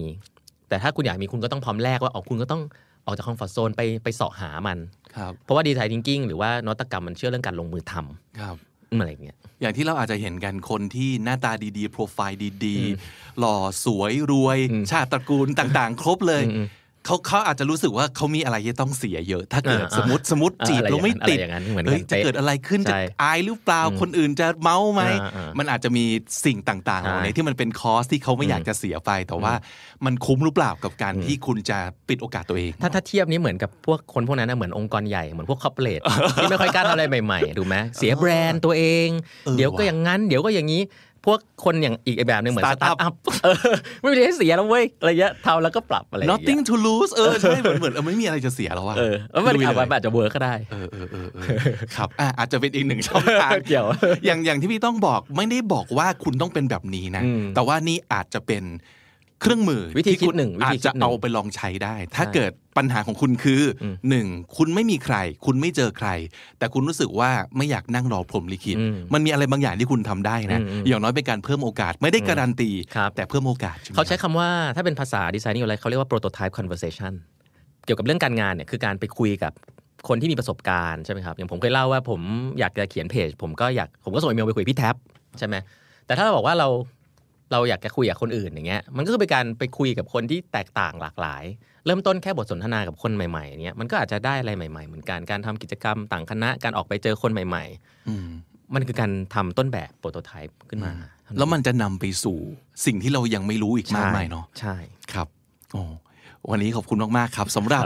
วาเลนไทน์ที่พิเศษมาก ๆ นะฮะ เราอย่ามัวแต่นั่งอีโม กัน อย่าอย่านั่งอีโม อย่างเดียวแล้วกันเนอะลองลองนึกดูว่า นาน่าจะเป็นหลาย ๆ คนที่เป็นคุณผู้ฟังคำนี้ดีที่เฮ้ยเราอยากจะเอาชีวิตมาอยู่ในมือของเราอืมอยากลงมือทำอะไรสักอย่างโดยที่ไม่ต้องรอให้ทุกสิ่งทุกอย่างมันเกิดขึ้นครับเพราะมันอาจจะไม่เกิดก็ได้ หรือว่ามันอาจจะเกิดขึ้นแล้วเราไม่ได้พอใจกับมันก็ได้ เอ้ยมีบางอย่างที่คุณอาจจะลองทำได้ครับนะครับ วันนี้ขอบคุณมากครับพี่ต้องกวีวุฒิครับครับขอบคุณพี่บิ๊กครับซับดีไซน์ thinking ที่เอามาใช้กับเรื่องการออกแบบความรักความสัมพันธ์ มีอยู่หลายคำเลยครับที่ต่อให้เป็นศัพท์ที่รู้จักกันอยู่แล้ว แต่พอเอามาพูดในบริบทของ romantic relationship นะครับ แทนที่จะเป็นเรื่องนวัตกรรมอะไรอย่างนี้ ความหมายก็น่าสนใจขึ้นมาเยอะเลยนะครับ อย่างคำว่า design คำว่า design เนี่ยพี่ต้องย้ำเอาไว้ว่ามันไม่ได้เท่ากับคำว่า planning นะครับ นั่นก็แปลว่ามันอาจจะไม่ work ตามนี้ตามที่เราคิดไว้จริง ๆ ก็ได้ แล้วจริงๆส่วนใหญ่มันจะ fail ด้วยซ้ำไปครับ แต่เราต้อง ไม่รังเกียจรังงอนที่จะต้อง fail นะเพราะว่าพอ fail แล้วเราจะมีทางไปต่อนะครับ design thinking บอกไว้ว่า สิ่งที่สำคัญที่สุดก็คือการ empathize empathize ผมชอบมากเลยที่ต้องบอกว่า design thinking ในเรื่องของ designing your life เนี่ยมันต่างจาก designing your love life ตรงที่มันเกี่ยวกับคนอื่นบวกเกี่ยวกับตัวเราเองด้วย คนอื่นที่ว่าก็คือคนที่มีความสัมพันธ์กับเราแบบใกล้ชิดมาก ไม่ใช่แค่ลูกค้าคนหนึ่งที่เราทำงานให้ และครึ่งหนึ่งของความสัมพันธ์มันคือตัวเราด้วยนะครับ ต้องอย่าลืมว่าเราก็อยู่ใน relationship นี้เหมือนกัน อย่าทำทุกอย่างเอาใจแต่แฟนเราเท่านั้น แต่มันต้องกล้าพูดความต้องการของเราเองออกมาด้วยนะครับ relationship มันคือต้องแฮปปี้ทั้งสองฝ่ายครับ อีกคำหนึ่งที่น่าสนใจคือ feedback ครับ การ feedback เนี่ยหลายๆ คนอาจจะมีความรู้สึกว่ามันคือเรื่องของการมาสะท้อนกันเพื่อแก้ปัญหา แต่จริง ๆ แล้วเราควรจะเริ่ม feedback จากอะไรที่เราชอบ อะไรที่มันดี อะไรที่มันเวิร์กนะครับ ไม่ใช่เอาแต่โฟกัส เรื่องแย่ ๆ ที่ต้องแก้เท่านั้นคำว่า sprint S P R I N T คำนี้จริง ๆ โดยตัวของมันเองเนี่ยแปลว่า to run as fast as you can over a short distance ก็คือการเร่งฝีเท้าเต็มที่ในระยะทางสั้นๆนะครับ ในเรื่องการทำผลิตภัณฑ์หรือว่าการสร้างนวัตกรรมเนี่ยมันคือ a time boxed iteration of a continuous development cycle แปลย้อนหลังกลับมาก็คือ เป็นวงจรการพัฒนาสินค้าหรืออะไรสักอย่างอย่างต่อเนื่อง ในช่วงเวลาที่กำหนดเอาไว้แบบซ้ำไปเรื่อยๆนะครับ คุณต้องพูดเรื่องเกี่ยวกับ sprint โดยเอาไปเชื่อมโยงกับคำว่า feedback ก็คือว่าเราต้องมีการ feedback กันเรื่อยๆ อย่างในเรื่องการทำผลิตภัณฑ์เนี่ยคือทุกอาทิตย์นะครับ ในเรื่องความรักความสัมพันธ์ก็เช่นเดียวกัน เราต้องมีการพูดคุยสื่อสาร และเหมือนเป็นการรีวิวกันเบาๆ เรื่อยๆ อย่างต่อเนื่อง เพื่อหาให้เจอครับว่าอะไรที่มัน work อะไรที่มันไม่ work เราจะได้ปรับเปลี่ยนกันไปได้นะครับคำว่า prototyping ก็คือการสร้างต้นแบบ มันคือการลองคิดสันนิษฐาน ตั้งสมมติฐานขึ้นมาครับ แล้วก็สร้างเครื่องมืออะไรสักอย่างขึ้นมาเพื่อทดลอง ทั้งหมดนี้ก็เพื่อการแก้ปัญหาสักอย่างหนึ่ง ที่คู่ของเรามี ในเรื่อง relationship เนี่ยอาจจะเป็นการลองง่ายๆครับ แค่ทำอะไรที่มันต่างออกไปจากที่เคยทำการ prototype ก็คือการสร้างประสบการณ์ใหม่อะไรขึ้นมาสักอย่างหนึ่ง เพื่อดูว่า แล้วแบบนี้จะ work ไหม work ก็ทำต่อ ไม่ work ก็ปรับเปลี่ยนแค่นั้นเอง อย่าไปคิดว่า designing หรือการออกแบบเนี่ยทำปั๊บต้องเสร็จปุ๊บ ถ้าไม่ work คือล้มเหลว ไม่ใช่นะครับ มันเป็นแค่ขั้นตอนของทั้งหมดเท่านั้น ย้ำอีกทีว่าอย่ากลัว fail ครับ อย่ากลัว fail เพิ่มโอกาสของตัวเองโดยการเอาตัวเองออกไปครับ พี่ต้องเปรียบเทียบกับเรื่องการหางาน มันคือการออกจากคอมฟอร์ทโซนนั่นแหละนะครับ ยิ่ง fail เยอะ ยิ่งเจอ success ได้ไวนะครับ สุดท้ายพี่ต้องย้ำว่า you have nothing to lose มันไม่มีอะไรจะเสียหรอกครับ เรื่องนี้มันไม่ใช่เรื่องแบบถึงตายนะ ไม่ใช่เรื่องเลวร้าย ร้ายแรงสาหัสขนาดนั้นนะครับ you have nothing to lose ผมถามอีกคำหนึ่งก็แล้วกันนะครับ what's the worst thing that can happen ไม่ต้องไปกลัวครับ แย่ที่สุดก็คือเขาปฏิเสธ แย่ที่สุดคือไม่ work เท่านั้นเอง การเพิ่มประสบการณ์ให้กับตัวเอง โดยการไม่กลัวที่จะ fail อย่างน้อยมันจะเป็นการเพิ่ม skill ให้กับตัวเองในการ take rejection การฝึกให้ตัวเองรับการปฏิเสธให้เป็น ถูกปฏิเสธเยอะๆเนี่ยเป็นเรื่องดีนะครับ ภูมิต้านทานของเราจะแข็งแรงขึ้นเรื่อยๆครับ และถ้าติดตามฟังคำนี้ดีพอดแคสต์มาตั้งแต่ episode แรก มาถึงวันนี้คุณจะได้สะสมศัพท์ไปแล้วทั้งหมด รวม 2,812 คำและสำนวนครับ และนั่นก็คือคำนี้ดีประจำวันนี้นะครับ ขอขอบคุณพี่ต้องกวีวุฒิจาก 8 ประทัดครึ่งพอดแคสต์ สาระดีๆสำหรับคนทำงานที่ไม่ค่อยมีเวลา เช่นพวกเรานี่แหละครับ ไปติดตามพี่ต้องกันได้นะครับ ทางเพจ Facebook ชื่อเดียวกันนี้ด้วยนะครับ 8 บรรทัดครึ่งครับ ส่วนคำนี้ดีพอดแคสต์ก็เช่นเคยฮะ ติดตามกันได้ทุกช่องทางที่ thestandard.co ทุกแอปที่คุณใช้ฟังพอดแคสต์ YouTube j o o x และ Spotify ครับ ผมปิ๊กบุญวันนี้ไปก่อนนะครับ อย่าลืมเข้ามาสะสมศัพท์กันทุกวันวันละนิด ภาษาอังกฤษจะได้แข็งแรง สวัสดีครับ The Standard Podcast, eye opening for your ears. กับแคมเปญ Words of the Year ที่คำนี้ดีพอดแคสต์ในวันนี้ ผมคุยกับผู้หญิงคนหนึ่ง ซึ่งทุกคนรู้จักเธอในฐานะ เจ้าแม่แห่งความรักนะครับ กูรูในเรื่องความรักความสัมพันธ์ที่พร้อมจะเขย่าตัวเราให้ได้สติจากความหน้ามืดตามัวต่างๆ และปลอบโยนเราด้วยคำคมที่คล้องจองรัวๆ แต่สำหรับผมนะครับ เธอเป็นเพื่อนรักที่อยู่ในชีวิตผมมาโอ้โหยาวนานจน เชื่อว่าคุณผู้ฟังหลายท่านอาจจะยังไม่ตายจากชาติที่แล้วเลยนะฮะ พี่อ้อยครับ ค่ะ30ปี เดี๋ยว คือตัวเลขที่เรารู้จักกันมา โอ้นานมากจริง จริง นี่คือนั่งแบบว่าบวกลบคูณหารอยู่ในใจ ๆ เฮ้ยแต่เราดีใจนะ ถ้าเกิดว่า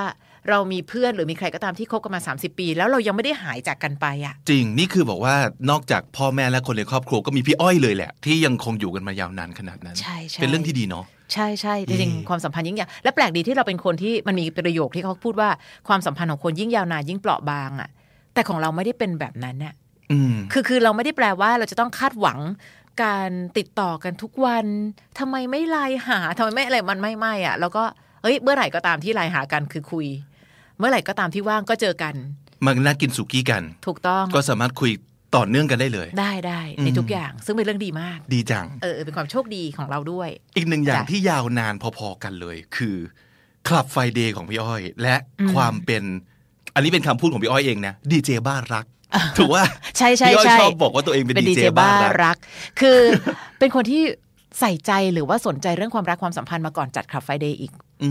เราจะสนใจว่าทำไมเวลาคนสองคนนี้เขาเดินมาด้วยกันทำไมเขาเลือกกันและกันว่าอ่าอ่าและจับมือกันขนาดเนี้ย เคยทะเลาะกันปะเนี่ย แต่ไม่ได้ยื่นหน้าเข้าไปถามเขานะ มันไม่ใช่อารมณ์ที่นี่นี่นี่จับมือกันขนาดเนี้ย เคยทะเลาะกันหรือเปล่าอย่างเงี้ยไม่ไม่แต่แค่แอบรู้สึกสงสัยอืมว่าคนสองคนที่เราเห็นความสัมพันธ์ของเขายังดีอยู่เนี่ย มันมีความกระทบกระทั่งกันบ้างไหมในความเป็นมนุษย์ ในความเป็นคนที่เกิดและเติบโตมาแตกต่างที่ต่างทางกันอะไรเงี้ยจ้ะแต่ว่ามันก็เลยทำให้เรารู้สึกสนใจในเรื่องความรักความสัมพันธ์เฉพาะคลับไฟเดย์เนี่ยสิบสี่ปี แต่ว่า content เรื่องความรักเนี่ยมันผุดขึ้นมาครั้งแรกในตัวดีเจนภาพรอืมตอนไหนอะจำได้ไหมเขียนหนังสืออ๋อเนาะเนาะเนาะใช่ตอนเขียนหนังสือ จริง ๆ แล้วพอเราจัดรายการวิทยุเนี่ยก็เริ่มที่จะมีหลาย ๆ คนพูดว่า เอ้ย ชอบประโยคนั้นตอนที่พูด ชอบประโยคนี้ตอนที่พูด พี่บิ๊กแหละเป็นคนบอกว่าทำไมไม่เขียนหนังสือ เราก็เริ่มเข้าไปเขียนในบล็อกอ่าเอ่อตอนนั้นเขาเรียกบล็อกไหมเขาเรียกไดอารี่ออนไลน์เออแต่ก็ยุคโน้นเนี่ยยุคนู้นยุคนู้นเลยอืมก็เลยเริ่มเข้าไปเขียนในไดอารี่ออนไลน์ และไดอารี่ออนไลน์นั่นแหละ คือที่มาของหลังไม่มีไออุ่นเล่มแรกอืมเพราะมันเหมือนกับเป็น port ของเราว่า พอมีคนบอกว่า เออทำไมพี่อ้อยไม่เขียนหนังสือล่ะ เขียนได้ไหมเนี่ย อืมลองเข้าไปอ่านในนี้ดูสิอ่าฮะก็เลยกลายเป็น เล่มแรกที่เกิดขึ้นนั่นก็ 20 กว่าปีแล้วนะสำหรับหลังไม่มีไออุ่น เพราะว่า content หลักๆ ของเราตอนจัดรายการมันคือเพลงแล้วเนื้อหาส่วนใหญ่ของเพลงคือความรักใช่แล้วในฐานะดีเจเราก็ก็ต้พูอดงพูดเรื่อ้าองงอิงกับเพลงเนาะใช่ใช่เออแล้วพี่อ้อยก็จะมีคำคมต่างๆ หลุดออกมา ซึ่งเชื่อไหมไอ้คำคมที่ว่าเนี้เราก็ไม่รู้สึกว่ามันคมหรอหรืออะไร แต่แค่รู้สึกว่าเราเป็นคนชอบภาษาไทยอ่าฮะและเรารู้สึกว่าภาษาไทยอะ เวลาที่มันมีคำคล้องจองอะเราจะจำมันแม่นอะมีความรายมอย่างนี้เอออะไรอย่างเงี้ยมันแบบว่า ถ้าจะแบบพูดอะไรธรรมดาเฮ้ยเธอไม่เอาสิอย่าอดอย่าอดทนอะไรอย่างนี้ มันก็เป็นแค่คำลอยๆอะ แต่เฮ้ยอย่าอดทนเพื่อใครจนใจร้ายกับตัวเองอะไรเงี้ยมันก็จะรู้สึกแบบ ใช่ไหมจึกอืมประมาณเนี้ย แล้วมันฝังเนาะใช่มันและ impact มีคนอะชอบถามว่าไปเอามาจากไหนคำตอบคือไม่รู้อืมหลายครั้งที่เราพูดไปแล้วมันแบบ มันก็ไหลไหลพอมันไหลปั๊บปิดไม่เสร็จ อุ๊ย เราชอบประโยคเมื่อกี้ แล้วก็เอามาจด คือมันก็เลยจะเป็นแบบเนี้ยอยู่เรื่อยอืมๆแล้วมันก็ดันกลายมาถึงยุคที่ทุกคนชอบอะไรสั้นๆ คมอ่าฮะๆก็เลยค่อนข้างตรงกับสิ่งที่เราเคยทำมาอยู่แล้วอะอืมซึ่งจริงๆเราไม่ใช่เพิ่งมาแบบมีประโยคเหล่านี้ตั้งแต่ตอนมีสเตตัสใน Facebook ไม่ใช่เลยอ่าฮะเราเคยใส่อะไรต่อมีอะไรมาก่อน ก่อนหน้านี้นานมากทีเดียว แล้วก็มาถึงยุคที่เป็นคลับ Friday ที่มีการ สื่อสารกับคนฟังใช่ไม่ใช่แค่หลังใหม่แล้ว แต่ว่าหน้าใหม่เลย ลากน้องๆทั้งอูลากมันลากฟังรุนแรดูโหดมากนะคะเชิญอ่าเชิญมาหน้าใหม่อ่าแล้วก็พูดคุยแลกเปลี่ยน ซึ่งแต่ละคนก็มีความกากันและใจกว้างมากกับการแชร์เรื่องราวเหล่านี้จริงให้เราได้ฟังกัน ตั้งแต่ฟังคลับ Friday พี่อ้อยคลับ Friday กี่ปีแล้วนะคสิรับสี่สิบสี่ปีค่ะคำถามของพี่บิ๊กก็คือ เราฟังคลับ Friday มา 14 ปี เชื่อว่ามีหลายคนที่ติดตามฟังกันมาอย่างต่อเนื่องโดยตลอดอือฮึ แต่ทำไมปัญหาเรื่องความรักความสัมพันธ์มันไม่เคย ถูกแก้ด้วยความรู้ที่เราฟังมาจากคลับ Friday เลยวะพี่อ้อยอืมเพราะว่าความรักเวลาเกิดขึ้นกับคนอื่นเป็นเรื่องซ้ำอืมๆแต่เวลาเกิดขึ้นกับเราจะกลายเป็นเรื่องใหม่เสมออ่าเหมือนเวลาที่เราพูดว่า โอ๊ยน้ำเน่าจังเลยชีวิตคนเนี้ย แต่เมื่อไหร่ก็ตามมาเกิดกับเรา เราจะรู้ว่าอาการจมน้ำเน่าเป็นยังไง เพราะฉะนั้นเวลาที่มันเป็นเรื่องปัญหาความรักเนี่ยเราจะหัวเราะนี่คือจริง เออเพราะเราพูดคำนี้เสมอว่าปัญหาคนอื่นใช้หัวปัญหาตัวใช้ใจ พอเป็นปัญหาของคนอื่นปั๊บโอ้โห ถามอีกละทำไมไม่รู้จักแก้ก็อย่างนี้ไง แต่พอมาเกิดกับเราปั๊บบางทีแค่ประโยคง่าย ๆ ว่าเราควรโทรหาเขาไหมเรายังไม่รู้เลยทำไมอะ เพราะเรารู้สึกว่าพอมันเป็นเรื่องของใจปั๊บเราจะหวาดหวั่นกับน้ำเสียงแห่งการรับสายของเขาเขาจะปล่อยให้เรารอสายนานเปล่านะ คือแค่เนี้ยมันเป็นหมดเลยอะและที่สำคัญคือวัยไม่เกี่ยว คุณวุฒิไม่เกี่ยว ไม่ว่าคุณจะ มีการศึกษาระดับสูงขนาดไหน ปริญญาไม่เกี่ยว ไม่เกี่ยว ไม่ช่วย ปัญหาความรักเป็นความไม่รู้ทุกครั้งเวลาเกิดกับเราอืมหรือมันอาจจะเป็นประมาณนี้ก็ได้นะ คือผิดถูกรู้หมดแต่อดไม่ได้อืมก็มีอืมหรือแม้กระทั่งการพยายามหาเหตุผลดีๆให้กับเรื่องแย่ ๆ ที่อยากทำก็มี ก็เขา ไม่มีเวลาให้อะ เราก็เลยไปคุยกับอีกคนนึง แต่ก็เขาไม่มีเวลาให้ไงเข้าใจป้าอะไรเงี้ย เห็นปะเราพยายามหาเหตุผลดีๆให้กับเรื่องแย่ๆที่เรากำลังจะทำแล้วมันเป็นไปได้ไหมกับการที่เราจะใช้ความรู้ หรือว่าแบบอย่างที่มันฟังแล้วเป็นน่าจะมันน่าจะสอนใจเรา แล้วทำให้เรามีแบบภูมิคุ้มกันที่ดีกับเรื่องความรักความสัมพันธ์แย่ๆจริงๆอะเราว่ามันได้ เพียงแต่ว่ามันเป็นเรื่องของใจอ่าฮะเพราะฉะนั้นสติอะมีหมดเข้าใจหมด ถูกต้องหมด ฉันรู้ว่าต้องทำอย่างนี้ เฮ้ยแกมีคนอื่นไม่ได้แกมีแฟนอยู่แล้วทำไมมีคนอื่นน่ะ แต่แกก็เข้าใจปะล่ะว่าอย่างเงี้ย เราจะมีไอ้ข้อตรงเนี้ยเสมอ เพราะฉะนั้นหลาย ๆ คนก็จะรับรู้แค่บางสูตรที่คิดว่าสูตรความรักมันต้องเป็นประมาณเนี้ยแต่เชื่อไหมหลังจากการฟังคลับไฟเดย์14 ปี ไม่มีสูตรไหนใช้ได้กับทุกความรักอืมเฮ้ยในรายการพี่อ้อยพี่ชอตเขาบอกว่าให้คบกันนานๆ ฉันคบมา 12 ปีว่ะ แต่งงานปีหนึ่งเลิกละอืมอ้าวทำไมอะไอ้ แล้วไอ้สิบสองปีไม่เห็นเหรอว่าเขาเป็นแบบนี้ ก็เห็น แต่ก็คิดว่าแต่งงานแล้วเขาน่าจะเปลี่ยนได้ เห็นปะมันจะเริ่มมีสับเซตของมันมีทางแยกของมันอีก เพราะฉะนั้นไอการที่บอกว่าเฮ้ยเราต้องใช้สูตรในความรัก เราเลยไม่ค่อยเชื่อ เราเลยทำหนังสือที่ตอนนั้นที่เราทำกับพี่บิ๊กใช่ไหมเออเรื่องหัวใจอย่าใช้สูตร เพราะในที่สุดแล้วมันไม่มีสูตรไหนใช้ได้กับทุกคนอืมพอบอกว่าเฮ้ยดูใจกันนานๆบางคนดูใจกันสองเดือนแต่งงานกันยี่สิบกว่าปียังไม่เลิกเลยอืมแต่บางคนโอ้โหดูใจกันจนแบบว่าจะหมดใจแล้วมั้งดูกันมาเป็นสิบสิบปีอะแต่ทำไมแต่งงานแป๊บหนึ่งเราเลิกล่ะ หลักการคืออะไรเนาะถูกต้อง เพราะฉะนั้นเราก็พยายามยังหาหลักการอยู่นะ ต่อให้ไม่ใช้สูตร มันคงจะต้องหาหลักการบางอันที่มันกลางพอ อันหนึ่งที่เราค้นพบว่ามันเป็นหลักสูตรที่กลางพอและคิดว่ามันน่าจะใช้ได้กับความรักคือ รักษาตามอาการ เออเออเออจริงเออแต่เขาเออแต่นึกออกเหมือนกันนะๆพี่คะทำไมโหยแต่ก่อนเขาเป็นคนดีมากเลยอะค่ะ แต่ทำไมปีนี้ดูเขาเปลี่ยนไปเหมือนที่เคยเล่าให้ฟังอะค่ะ ว่าเคยไปที่แบบว่าไปพูดกับนักลงทุน ซึ่งจริงๆแล้วเรื่องการเงินกับเรื่องความรักเนี่ยนานๆจะมีธนาคารจัดสักทีหนึ่งนั่นน่ะสิแล้วตัวเองก็ขึ้นไปนั่งคุยกับพี่ที่เขาเป็นคนบริหารจัดการกองทุนอ่าชอบประโยคหนึ่งของเขาคือ ผลการดำเนินงานในอดีต ไม่สามารถการันตีถึงผลการดำเนินงานได้ในอนาคต อะไรเนี่ยการลงทุนการลงทุนมีความเสี่ยง อืมและการจะบอกว่าความรักเหมือนกันเป๊ะ อืมผลการดำเนินงานในอดีต แต่ก่อนเขาดีมากเลยนะคะ พี่ไม่ได้การันตีถึงผลงานในอนาคต ไม่ได้แปลว่าปีหน้าเขาจะน่ารักเท่ากับ 14 ปีที่ผ่านมา เออจริง ใช่ป่ะและการลงทุนมีความเสี่ยง ความรักมีความเสี่ยงค่ะเช่นกัน ทุกอย่างเออมีคนชอบเปรียบเทียบว่าความรักเหมือนลอตเตอรี่ ถ้าแบบว่าเจอคนดีก็เหมือนกับถูกลอตเตอรี่รางวัลที่หนึ่งเอาจริงๆไม่เหมือนกันอืมเพราะถ้าซื้อลอตเตอรี่ผิดเนี่ยสองอาทิตย์ก็รู้ แล้วก็ซื้อใหม่ แต่ความรักไม่ใช่ บางคนซื้อคนคนนี้ไม่ใช่ซื้อเดี๋ยวฟังดูแบบดูแรง ก็เขาเปรียบเทียบเหมือนซื้อลอตเตอรี่เราเลือกคนคนนี้อ่าอยู่กันไปเกือบค่อนชีวิตเพิ่งรู้ว่าอ้าวเลือกผิดว่ะอืมใช่ป่ะแล้วถ้าเป็นลอตเตอรี่อะในที่สุดแล้วพอวันแบบก็มันไม่ถูกอะ ฉีกทิ้งก็ได้ แต่กับคนมันไม่ง่ายขนาดนั้นอืมเพราะฉะนั้นการเปรียบเทียบใด ๆ ก็ตามที มันก็จะไม่สามารถสะท้อนได้เห็นจะจะชัดๆหรอกว่าความรักตกลงมันคืออะไร เราก็เลยพยายามจะหาคำกลางๆว่า รักษาตามอาการอืมเสียใจใช่ไหมร้องไห้ไปร้องร้องร้องไปเลย ไม่ต้องรีบที่จะต้องเข้มแข็งบางทีเรามักมีประโยชน์แห่งการบิ้วตัวเอง ฉันต้องเข้มแข็งหนูไม่อยากร้องไห้อีกแล้ว ไม่ได้ลูกร้องไห้เหมือนฉี่นั่นแหละ ไม่เห็นมีใครเคยโทรมาถามว่า ทำไงดีหนูไม่อยากฉี่อีกต่อไปแล้วอะหนูปวดฉี่มากเลยแต่ว่าเออไม่อยากฉี่อีกแล้วอะเออก็มันคือการล้างพิษอะอืมก็ต้องรักษาตามอาการอืมประมาณเนี้ยเรารู้สึกว่าพยายามจะหาคำกลางๆ แล้วก็วิเคราะห์สิ่งที่เราได้ยินอยู่ทุกวันนะมันมีคนที่ไม่เคยมีปัญหาเรื่องความรักเลยหรือว่ามีน้อยมากอืมคนพวกนี้คือมนุษย์ประเภทไหนเหรอพี่อ้อยมนุษย์ที่เขาไม่ได้รู้สึกว่าปัญหานั้น มันอาจจะเป็นปัญหาที่ต้องตีฟู จนกระทั่งมันมีผลต่อใจ เรารู้สึกอย่างนั้นนะ เหมือนเราเคยอ่านหนังสือ นิ้วกลมอยู่อันหนึ่งเราชอบประโยคนี้เขาบอกว่าความเหงามีตัวตนเพราะเราไปสนใจมันอืมบางทีความรักบางทีเนี่ย อันหนึ่งคือแบบ เฮ้ยทำไมโทรไปแล้วเขาไม่ค่อยรับสายอะพี่ บางคนอาจจะแค่ว่า เออ ไม่รับสายแล้วโทรกลับปะล่ะถ้าเขายังโทรกลับถือว่าโอเค แต่ในขณะที่บางคนจะไปพิลีพิไลกับตรงนั้นว่าทำไมเขาไม่รับสายเขาคุยกับคนอื่นอยู่หรือเปล่าอืมเนี่ย เพราะฉะนั้นความดราม่าแต่ละคนก็จะต่างกัน ก็คือคนที่ดราม่าน้อยหน่อย ก็จะมีปัญหาในความรักน้อยน้อยใช่ไมหน่อย คือคือบางทีปัญหาอาจจะเป็นเรื่องเดียวกันเลยนะอืมแต่อยู่ที่เรามองปัญหานั้นยังไง บางคนโทรเข้ามาในรายการ คือสามีนอกใจไปคุยกับคนอื่น แม่สามีพูดว่า พ่อแกก็เป็น อย่างเงี้ย นึกออกป่าว่าโอ้ในขณะที่เราบอกไม่ได้สิแม่ หนูยอมไม่ได้ เฮ้ย ผู้หญิงมาอดทนหน่อย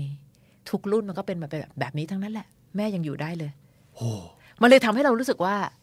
บางทีปัญหาความรักไม่ได้อยู่ที่ปัญหา มันอยู่ที่คนคนนั้นรับมือกับปัญหานั้นยังไง ซึ่งการที่คุณซีเรียสกับเรื่องที่เขานอกใจ คุณก็ไม่ผิดอืมแต่กับบางบ้านที่รู้สึกว่า เอานะปล่อยมันออกไปเป็นเล่นของนอกบ้าน เดี๋ยววันหนึ่งก็กลับมา เขาก็ไม่ผิดเช่นกัน ถ้าบังเอิญวิธีการนั้นมันถูกจริตกับเขา เพราะฉะนั้นเราถึงได้บอกว่ารับมือตามอาการ เราก็เลือกได้เหมือนกันเนอะว่าเราจะรับมือมันยังไงอะใช่ แต่อย่างที่บอกจ้ะโดยทั่วไปแล้วว่ามนุษย์อยากจะเราจะมีสิ่งที่เราอยากเป็น แต่เราไม่ได้ดูว่าสิ่งที่เราเป็นคืออะไร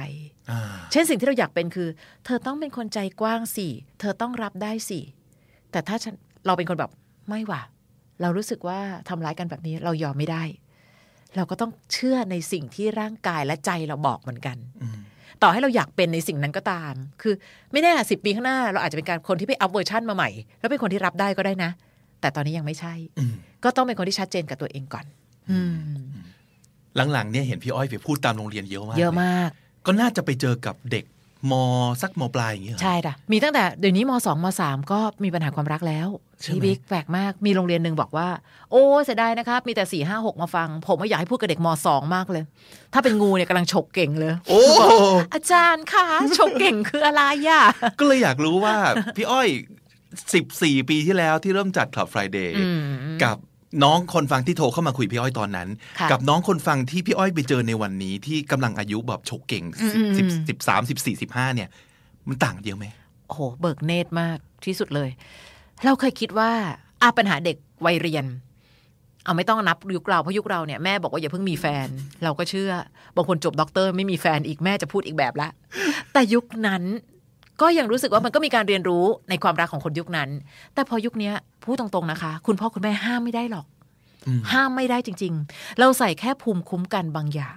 เพื่อทำให้เด็กคนหนึ่งรู้ว่า รักไปเรียนไปยังไงให้รอดอืมเพราะวันนี้นะ เวลาที่เราเข้าไปเราก็จะคุยถึงอ่านหลักการทั่วไปก่อนคำว่าหลักการคืออะไร วิธีการเลือกเรียน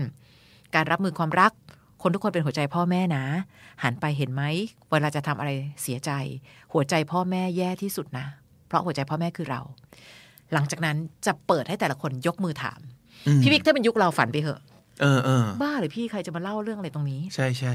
นี่คือการแย่งกันยกมือ และเรื่องที่บางคนเล่า เป็นเรื่องที่อยากจะเข้าไปเดินไปใกล้ๆ แล้วบอกว่า น้องส่งเมลมาดีกว่า จริงๆเดี๋ยวคือมัน hardcore เหรอหรือยังไงครับคือเรารู้สึกว่าบางเรื่องมัน แต่เราดีใจนะเอางี้ก่อน ดีใจที่น้องวางใจอ่าฮะดีใจที่น้องไว้ใจอ่าฮะแต่ในความที่เป็นผู้ใหญ่ยุคนั้น เราก็ยังรู้สึกว่าในบางเรื่อง อย่าคุยตรงนี้ได้ไหมอะมันคือห้องประชุมที่มีคนเป็นร้อย ถูกต้องจ้ะแล้วมีอาจารย์ปะมีอาจารย์นั่งด้วย อาจารย์จะนั่งดู แล้วเขาก็ลุกขึ้นมาลุกขึ้นเล่าเลยเหรอเล่าเลยเช่นเช่นอะไรบ้างเรื่องที่เขาเล่ามีมีน้องผู้หญิงคนหนึ่งอ่ายกมือขึ้นมาแล้วเขาพอยกมือเสร็จปั๊บเขาร้องไห้เลยบอกเอ้ยน้องใจเย็นก่อนค่ะมีอะไร คือจริง ๆ มันผ่านมาสักประมาณปีที่แล้วค่ะ เขาเมื่อตอนม .6 เรียนม .6 เสร็จปั๊บเขาก็จะมีวันเลี้ยงฉลองจบม .6 แล้วคราวเนี้ยหนูก็ไปเจอผู้ชายคนนึงค่ะ เขาก็เรียนที่เดียวกับหนูแหละ แต่หนูเห็นเขาเดินยืนนั่งนั่งอยู่หงอยๆก็เลยไปถามเขาว่าเฮ้ยเป็นไรอะเขาก็บอกว่า อืม เรากำลังคิดอยู่ว่าเราจะบอกเธอดีไหม เราอะชอบเธอมาโดยตลอดเลยอะเอาจริง ๆ นะ เราอยากได้เธอเป็นแม่ของลูกโหซึ่งเดี๋ยวนะ หนูอยู่มหกอะแม่ของลูกไม่เป็นไรนั่นคือเรื่องอนาคต แต่สิ่งที่เราตกใจคือ ประโยคต่อมาของน้องคือ แต่วันนั้นหนูเมาอะค่ะ พี่ แสดงว่าน้องยอมเป็นแม่ของลูกเขาตั้งแต่วันนั้นเลยอ่าสิ่งที่เราตกใจกว่านั้นคือ คนรอบข้างที่นั่งฟังอยู่ไม่เห็นมีใครตกใจเหมือนเราเลย เออพี่วิพี่วิทุเข้ากใจคนปะทำหน้าปกติว่าเหมือนใช่เป็นใช่เป็นเรื่องใช่ปกติเป็นเรื่องปกติ เราก็เลยต้องทำหน้าเสมือนกับปกติ แต่แต่ข้างในในใจนั้นตาเหลือกอยู่ แล้วก็ อืม โอเค อะ แล้วน้องเขาก็เล่าต่อ สิ่งที่น้องเล่าไม่มีอะไรเหนือความคาดหมายอืมอะไรก็ตามได้มาง่าย ศูนย์ไปก็ไม่เสียดายเท่าไหร่อืมต่อให้เราเป็นคนโบราณคนสุดท้ายที่เราจะพูดว่าน้องยังไงก็ตามมันต้องใช้เวลาว่ะในบางเรื่อง เราก็จะพูด แต่ในเมื่อวันนี้น้องใช้เวลาตรงนั้นสั้น สิ่งที่เกิดขึ้นคือตามปกติเลย พอใช้เวลาดูใจกันสั้น น้องจะใช้เวลาในการทำใจนานกว่า หลังจากนั้นไม่นานพอความสัมพันธ์เริ่มเร็ว แป๊บหนึ่งก็เริ่มเทแล้วอืมพอเริ่มเทเสร็จปั๊บน้องก็จะเริ่ม รู้สึกว่าทำไมทำกับฉันแบบนี้ไปฆ่าตัวตายอืมแล้วมีคนช่วยทันพอมีคนช่วยทัน ก็เลยบอกเห็นป้าน้อง ไม่เอาค่ะ อย่าทำแบบนี้ แล้วเนี่ย คุณพ่อคุณแม่รู้เรื่องนี้ไหมไม่รู้ค่ะ คุณพ่อคุณแม่อยู่ต่างจังหวัดอะแล้วหนูอยู่กับใคร อยู่กับเพื่อน เพื่อนหนูพยายามจะไปบอกผู้ชายคนนั้นว่าทำไมทำกับเพื่อนเขาแบบนี้ ผู้ชายคนนั้นบอกว่าก็พยายามแล้วไง แต่เราได้แค่นี้จริง ๆ เพราะเรารู้สึกว่ามันไม่ใช่ น้องก็ร้องไห้อยู่ตรงนั้นอีก ฮุกสุดท้าย เราพยายามเดาว่าคำถามของน้องน่าจะเป็นว่าหนูจะต้องทำใจยังไง บอกกับตัวเองยังไงคำถามของน้องคือ วันที่เขาบอกว่าเขาชอบหนูและอยากได้หนูเป็นแม่ของลูก พี่ว่าเขารู้สึกแบบนั้นหรือเปล่าคะเอ้ยก็เลยบอกว่าน้องคะ ไม่ว่าคำตอบของเขาจะเป็นอะไร ไม่มีผลอะไรต่อใจเราตอนนี้แล้ว สิ่งที่น้องต้องทำและเดินหน้าต่อจากนี้ เอาจริง ๆ นะ หนูเห็นความจริงอยู่ตรงหน้า แค่น้องยังไม่กล้ายอมรับความจริง เขาพูดชัดเจนมาก เพียงแต่วันที่เขาพูดวันนั้นกับวันที่เขาพูดวันนี้ มันเป็นประโยคที่เรายังพร้อมจะไปเชื่อวันนั้นอยู่ แต่น้องไม่ได้ดูการกระทำที่เสียงดังกว่าประโยคในวันนั้นต้องเยอะ น้องก็ร้องไห้น้ำตาไหลอีก เราก็โอ๊ยตายล้วทำยังไงดี แต่อย่างน้อย บางเรื่องอะพี่บิ๊กมันจะต้องเขย่าตัวเพื่อให้มีสติ น้องอย่าลืมนะ ในที่สุดแล้ววันนี้สิ่งที่อยู่ในวันนี้เลยคือ เขาไม่อยู่ข้างๆเรา เพราะฉะนั้นเราต้องดูแลตัวเองอย่างดีที่สุด ไม่เป็นไรเสียเขาไปอาจจะน่าดีใจก็ได้เข้ามาก็ได้ ถ้าได้คนแบบนี้มาอยู่ใกล้ๆตัวนะระแวงอีกนานอะแต่เชื่อป่ะคะมองจากสายตารู้แหละว่าน้องไม่เชื่อคำนี้หรอกมันเหมือนกับเด็กอะอยากได้แล้วต้องได้ดิทำไมถึงไม่ได้ล่ะ ต่อให้เราพูดคาว่ารักตัวเอง ขนาดไหนก็ตามที ในวัยหนึ่งอะค่ะยังไม่เข้าใจคาว่ารักตัวเองนะไม่ได้ยินหรอกไม่รู้หรอก ก็ที่หนูรักตัวเองไงหนูถึงพยายามยื้อให้เขาอยู่กับหนูไง เพราะหนูพยายามจะจะตามใจตัวเองอยู่ไง มันจะกลายเป็นแบบนั้น แต่ในที่สุดเมื่อเรื่องนี้น้องลุกขึ้นมาพูด สิ่งที่เราพูดไม่ได้พูดกับน้องคนเดียว แต่เรื่องของน้องคนนี้กำลังเป็นกรณีให้กับคนอื่น ๆ ที่นั่งฟังอยู่ เนี่ยมันจะมีประมาณอย่างเงี้ยหรือแม้กระทั่งบางคน ในชุดนักศึกษา พี่คะแฟนหนูขอมีแฟนสองคนนะคะ เด็กก็มีความฟูขึ้นมาในอีกสถาบันหนึ่งก็เลยถามว่าแล้วน้องยอมเหรอคะ หนูก็ไม่อยากยอมอะค่ะ พี่แต่หนูมีลูกกับเขาแล้วเฮ้ยพางพางพางในหัวใจดังขึ้นอีกรอบเราไม่คุ้นกิจกรรมของนักศึกษา ในวันที่เราอยู่บ้านแล้วบอกว่าแม่ขาแม่ดูลูกไปก่อนนะคะไอ้แม่ดูหลานไปก่อนนะคะเดี๋ยวหนูทำการบ้านเสร็จแล้วหนูมาดูต่อ เออเออแต่วันนี้เราอาจจะต้องยอมรับว่ามันมีความพลั้งพลาดกับการใช้ชีวิตของเด็กบางคนเหมือนกัน แล้วพี่บิ๊กเชื่อไหมว่าเด็กบางคนที่พลังพลาดก็ไม่ใช่เด็กที่แย่อะไร เป็นเด็กที่เคยตั้งใจเรียน หรือต่อให้เขามีความผิดพลาดในชีวิตก็ยังตั้งใจเรียนอยู่นะ แต่วิชาความรู้กับวิชาการเรียนรู้มนุษย์ บางทีมันก็สวนทางกัน เด็กเรียนเก่งบางคน จริง ๆ เราเชื่ออย่างหนึ่งว่า มนุษย์เป็นตำราเล่มใหญ่อะที่สอนเรื่องใจได้ดีที่สุดพอมาเจอมนุษย์บางคนที่ดึงใจเขาไปหมดเลยอะมันเลยทำให้เขาไม่ค่อย เชี่ยวชาญรับมือกับตำราเล่มนั้นน่ะ มันมีแบบนี้จริง ๆ เพราะฉะนั้นปัญหาที่เราเจอทุกวันนี้มันเลยเป็นของใหม่ในชีวิตไปหมดทำไมเขย่าแอปบีทอ k แล้วไปเจอกันแล้วสามารถมีอะไรกัน แล้วบอกว่ารักมาก หนูไม่อยากเสียเขาไป เมื่อวานเด็กมสองมีประโยคนึงคือ หนูทุ่มเทให้เขามากค่ะ น้ำตาแล้วก็ร้องไห้ เรานึกกลับไปตอนมสองเราจะเอาอะไรไปทุ่มเทให้เขาดีว่า ไม่มีอะไรอยู่ในมือเลยสักอย่างคำว่าทุ่มเทคืออะไรเนี่ย แล้วพี่อ้อยสัญจรไปเจอปัญหาแปลกๆ ใหม่ ๆ มันมันส่งผลทำให้เราจะจัดรายการขับไฟเดย์ต่างไปไหมเราว่ามันปรับได้มากขึ้น เช่นบางทีเราจะมีสูตรสำเร็จของเราว่าเฮ้ยรักเขายังไงต้องต้องรักตัวเองนะไอประโยคแบบเนี้ยพูดกันไปเถอะ แต่วันนี้เรารู้สึกว่าต้องขยี้ว่ารักตัวเองคืออะไร อืมก็ต้องสื่อสารกับเด็กอะน้องยอมให้เขาเอาเปรียบไม่ได้นะคะ หนูบอกว่าหนูเลิกกับเขาแล้ว แต่เวลาที่เขามาหนูก็ยังมีความสัมพันธ์กับเขาอยู่ เด็กพยายามจะหาคำตอบให้ได้ว่า ที่เขามามีความสัมพันธ์กับหนูอยู่เพราะเขายังรักใช่ไหมอืมอืมอืมอืมอะไรอย่างเงี้ยมันมันจะเป็นความความรู้สึกอย่างหนึ่งในคำถามของเขาอะบอกน้องก็ถ้าเขารักก็ไม่เห็นยากเลยที่เขาจะขอหนูเป็นแฟน แต่นี่เขาก็ยังบอกเสมอว่าเป็นพี่น้องกัน ใช่ปะเพราะฉะนั้นน้องรู้แล้วใช่ไหมว่านี่คือความสัมพันธ์ที่เขาไม่รับผิดชอบอะไรกับตัวหนูอืมเท่านี้เอง เพราะฉะนั้นไอ้แต่ก่อนที่เราคิดว่าเราสื่อสารด้วยประโยคนี้ มันน่าจะทำเป็นแรงฮึดให้เขาดูแลตัวเองมากขึ้น ไม่อะเราต้องขยี้ให้มันเห็นให้ได้ว่ามันคือแบบนี้ แต่ทั้งหมดต้องเข้าใจก่อนนะ เราไม่สามารถไปบังคับชีวิตเขาได้ เราเคยพูดอย่างหนึ่งคือ เขาเป็นกองหน้าเราคือกองเชียร์อืมถ้าเราเชียร์แล้วเขาไม่ทำนั่นคือสิทธิ์ของเขาอืมเราก็จะไม่รู้สึกสิ้นหวังท้อแท้ใจว่าทำไมพี่บอกน้องแล้วไม่ไม่ไม่ซึ่งอันนี้อาจจะเกิดขึ้นกับคนรอบตัวของเขา เช่น คุณพ่อคุณแม่รู้สึกว่าหนูเป็นความหวังของแม่นะทำไมหนูทำแบบนี้ คือไม่มีใครอยากตื่นเช้าขึ้นมาแล้วถามตัวเองว่าวันนี้จะทำเลวอะไรหรอกอืม เราเชื่ออย่างนั้น แต่บางทีมันมีอะไรก็ตามอีกหลายร้อยข้อที่มันทำให้เราสามารถที่จะผิดวินัยต่อตัวเอง ขอทำแหกกฎจราจรสักหนึ่งข้อในวันนี้ ถ้าตำรวจไม่จับฉันถือว่าฉันฟลุกแต่มันไม่ได้แปลว่าเราต้องสิ้นหวังกับคนไทย ว่าทำไมคนไทยถึงไม่มีวินัยขนาดนี้อะไรเงี้ยอ่าฮะเออมันมีมันมีลักษณะแบบเนี้ยอืมไปเรื่อยทุกคนพลาดกันได้ๆถูกต้อง แล้วก็ แต่ละอย่างที่ตัวเองเลือกให้กับตัวเองมันก็เป็นสิทธิ์ของเขาจริงๆเนาะใช่เป็นสิทธิ์ของเขาเธอ เขามาปรึกษาเธอแล้วเธอไม่เชื่อเขา เอ้ยแต่เราเราเขาไม่เชื่อเธอออืมมันก็ไม่ได้แปลว่า เขาผิดประการใด อืม แล้วจริง ๆ นะ ปัญหาความรักไม่ต้องพี่อ้อยพี่ชอดหรอก เราเชื่อว่ามีพี่อ้อยพี่ชอดเต็มถนนไปหมดเลย เพราะเรายังเชื่อเรื่องนี้เสมอว่า คนทุกคนตอบปัญหาความรักได้หมด ถ้าไม่ใช่เรื่องตัวเอง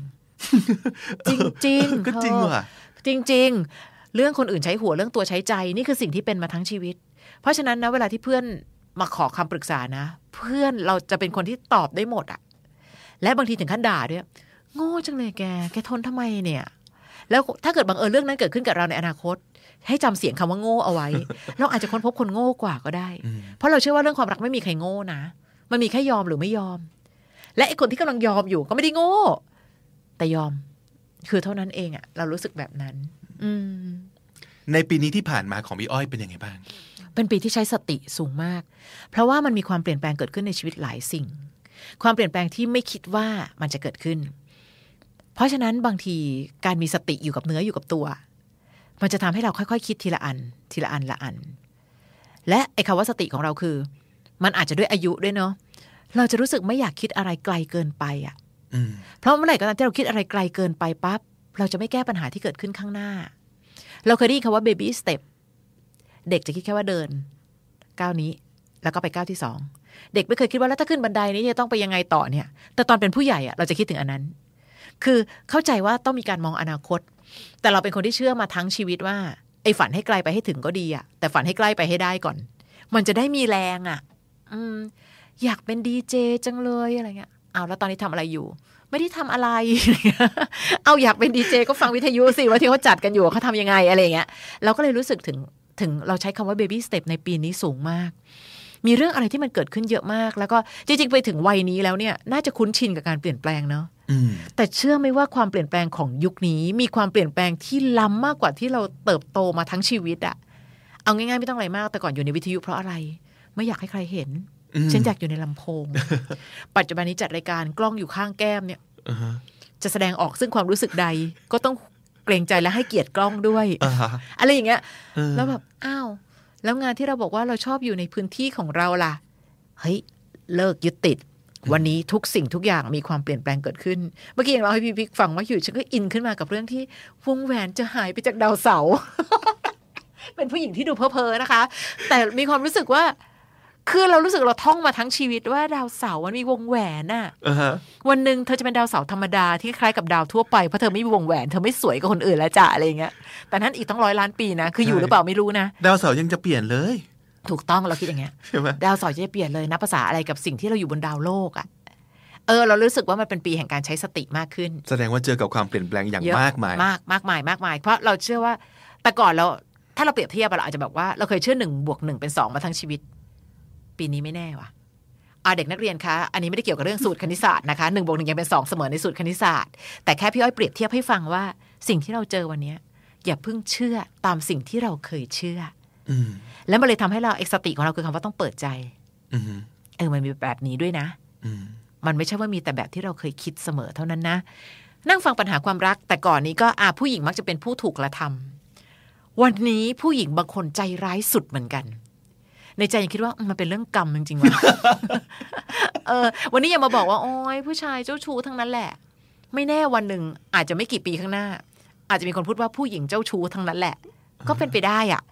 เพราะฉะนั้นเราเลยรู้สึกว่าสติกับการเราจะไม่ค่อยยึดติดกับอะไรละอืมเออว่ะหรือมันเป็นเพราะวัยอะอันนั้นอาจจะส่วนหนึ่ง แต่บังเอิญว่าถ้าเป็นคนในวัยเราจะค้นพบว่ามันมีความเปลี่ยนแปลงเยอะมากในยุคเรานะจริง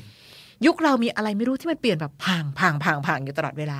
แล้วเปลี่ยนเร็วด้วย เปลี่ยนเร็วเปลี่ยนแรงเปลี่ยนแบบ สมมติว่าอีกอาทิตย์หน้าอาจจะมีอะไรที่ไม่เหมือนอาทิตย์นี้เลยก็ได้นะถูกต้องและไอ้คำว่าถูกต้องที่เราคิดว่าแบบเนี้ยคือถูกต้องไม่แน่คำว่าถูกต้องวันเนี้ยใช้กับอีกอาทิตย์หน้า อาจจะไม่ถูกแล้วก็ได้นะ เออ มันมีอะไรแบบเนี้ยเกิดขึ้นอยู่บ่อยๆ แล้วรู้สึกว่าปีนี้เป็นปีแห่งการแห่งแห่งสติ ซึ่งคิดว่าปีหน้าก็คงต้องมีสติอีกเช่นกันอ่าฮะก็อาจจะต้องเป็นปีแห่งสติ แต่บวกคำว่าปล่อยวางเราไปอีกนิดนึง ปล่อยวางเนาะเออคำว่าปล่อยวางอย่างที่เราบอกคือ ไม่ได้แปลว่าปล่อยวางของเราแปลว่า จะต้องละแบบแล้วซึ่งทุกอย่างเอไม่อใช่ แต่ปล่อยวางของเราคืออย่าเพิ่งเชื่อว่าสิ่งที่เคยคิดว่าจะถูกแล้วมันถูกเสมอไป เออ มันเป็นประมาณนี้มากกว่า แล้วมันจะทำให้เราใช้ชีวิตแบบไม่ซัฟเฟอร์มากอะเราจะไม่ใช้คำถามว่าทำไมบ่อยละ แต่ก่อนเราเคยถามตัวเองว่าทำไมต้องเป็นแบบเนี้ยทำไมเรื่องนี้ต้องเกิดกับเราวะ อะไรอย่างเงี้ย แล้วใครจะตอบอะพี่อ้อยพี่ชอดก็ตอบไม่ตอบได้ไม่ได้หมว่าทำไมต้องเกิดกับเราเออเออเพราะฉะนั้นต่อไปจะตั้งคำถามกับตัวเองว่า แล้วไงต่อ ก็มันต้องเป็นอย่างเงี้ย แล้วไงต่อ เออจริงนะ หลาย ๆ คนชอบแบบวุ่นวนอยู่กับการทำไมต้องกูทำไมต้องฉันทำไมใช่ทำไมฉันเป็นคนดีอืมฉันทำดีกับทุกคนแล้วแล้วทำไมทำไมเรื่องเรื่องนี้แย่ๆยังเกิดขึ้นกับฉันอยู่อีกอืมไม่มีประโยชน์นะพี่อ้อยในการใช่จะบ้างมันนั่งหาคำตอบอะจริง ๆ หรือบางทีเราเห็นแบบข่าวประสบอุบัติเหตุของคนที่ไปปฏิบัติธรรม อ้าวทำไมอะทำดีต้องได้ดีสิ หรือบางทีมันเป็นคนละเรื่องกัน อุบัติเหตุคือสิ่งที่ไม่มีใครอยากให้เกิด แต่บางทีมันก็เกิดกับคนดีไงอืมเออเนี่ยไอ้คำว่าปล่อยวางของเราคือแบบนั้นอืมมันเหมือนกับละครวันนี้ตัวอิจฉาก็เปลี่ยนไป แต่ก่อนเวลาที่เป็นตัวอิจฉาเนี่ย อิจฉามาตั้งแต่ปากซอยมองยังไงก็รู้ว่าเนี่ยอิจฉาแน่นอน ไม่มีทางที่เธอจะเป็นคนดีได้เลย เห็นสีลิปสติกก็รู้แล้วว่าถูนางกอิจต้อฉางวันนี้ละครหลาย ๆ เรื่อง เราแอบเชียร์ตัวอิจฉาเพ ราะเรารู้ว่าทำไมเขาถึงต้องเจอ ต้องกลายเป็นคนแบบนี้ เพราะคุณคือคนที่เป็นแบบนั้นมาโดยตลอดอ่าฮะหรือแม้แต่วันนี้นะ ขนาดทำซีรีส์อะพี่ชอตบอกว่า เธอเชื่อไหมว่าเดี๋ยวนี้นางเอก ที่เป็นนางเอกนางเอก ดีแสนดี ก้มหน้ารับกรรม ไม่ประสบความสำเร็จ แต่เราต้องการนางเอกที่ลุกขึ้นมา เดี๋ยวเออเธอไม่ใช่นางเอกตลอดเวลา เธอต้องปกป้องตัวเอง ก็เปลี่ยนอืมปล่อยวางเธอะ มันไม่ได้มีอะไรที่ถูกต้องร้อยเปอร์เซ็นจากสิ่งที่เราเห็นเออสาธุไหมล่ะ สาธุมากคำถามสุดท้ายครับ เอาล่ะ ท่ามกลางความเปลี่ยนแปลงและความไม่แน่นอนอืมยังมีอะไรอยู่บ้างไหมที่พี่อ้อยเชื่อ ว่ามันจะทำให้เราแฮปปี้ได้เรื่องของความรักความสัมพันธ์ วิธีคิดอืมคืออย่างที่บอกว่าคำว่ารับมือตามอาการ ถามว่าเอาอะไรมารับมือ วิธีคิด จริง ๆ ไม่ใช่โลกสวย เราไม่ได้บอกว่าโลกสวย เราแค่บอกตัวเองว่าถ้าโลกไม่สวยอยู่ยังไง เนี่ยคือแค่นี้เองเฮ้ยความรักที่เราแบบว่า ทุกคนหารักแท้กันหมดอะแต่ถามว่าคนที่จะมีรักแท้มีกี่คนในโลกนี้ ไม่รู้อีก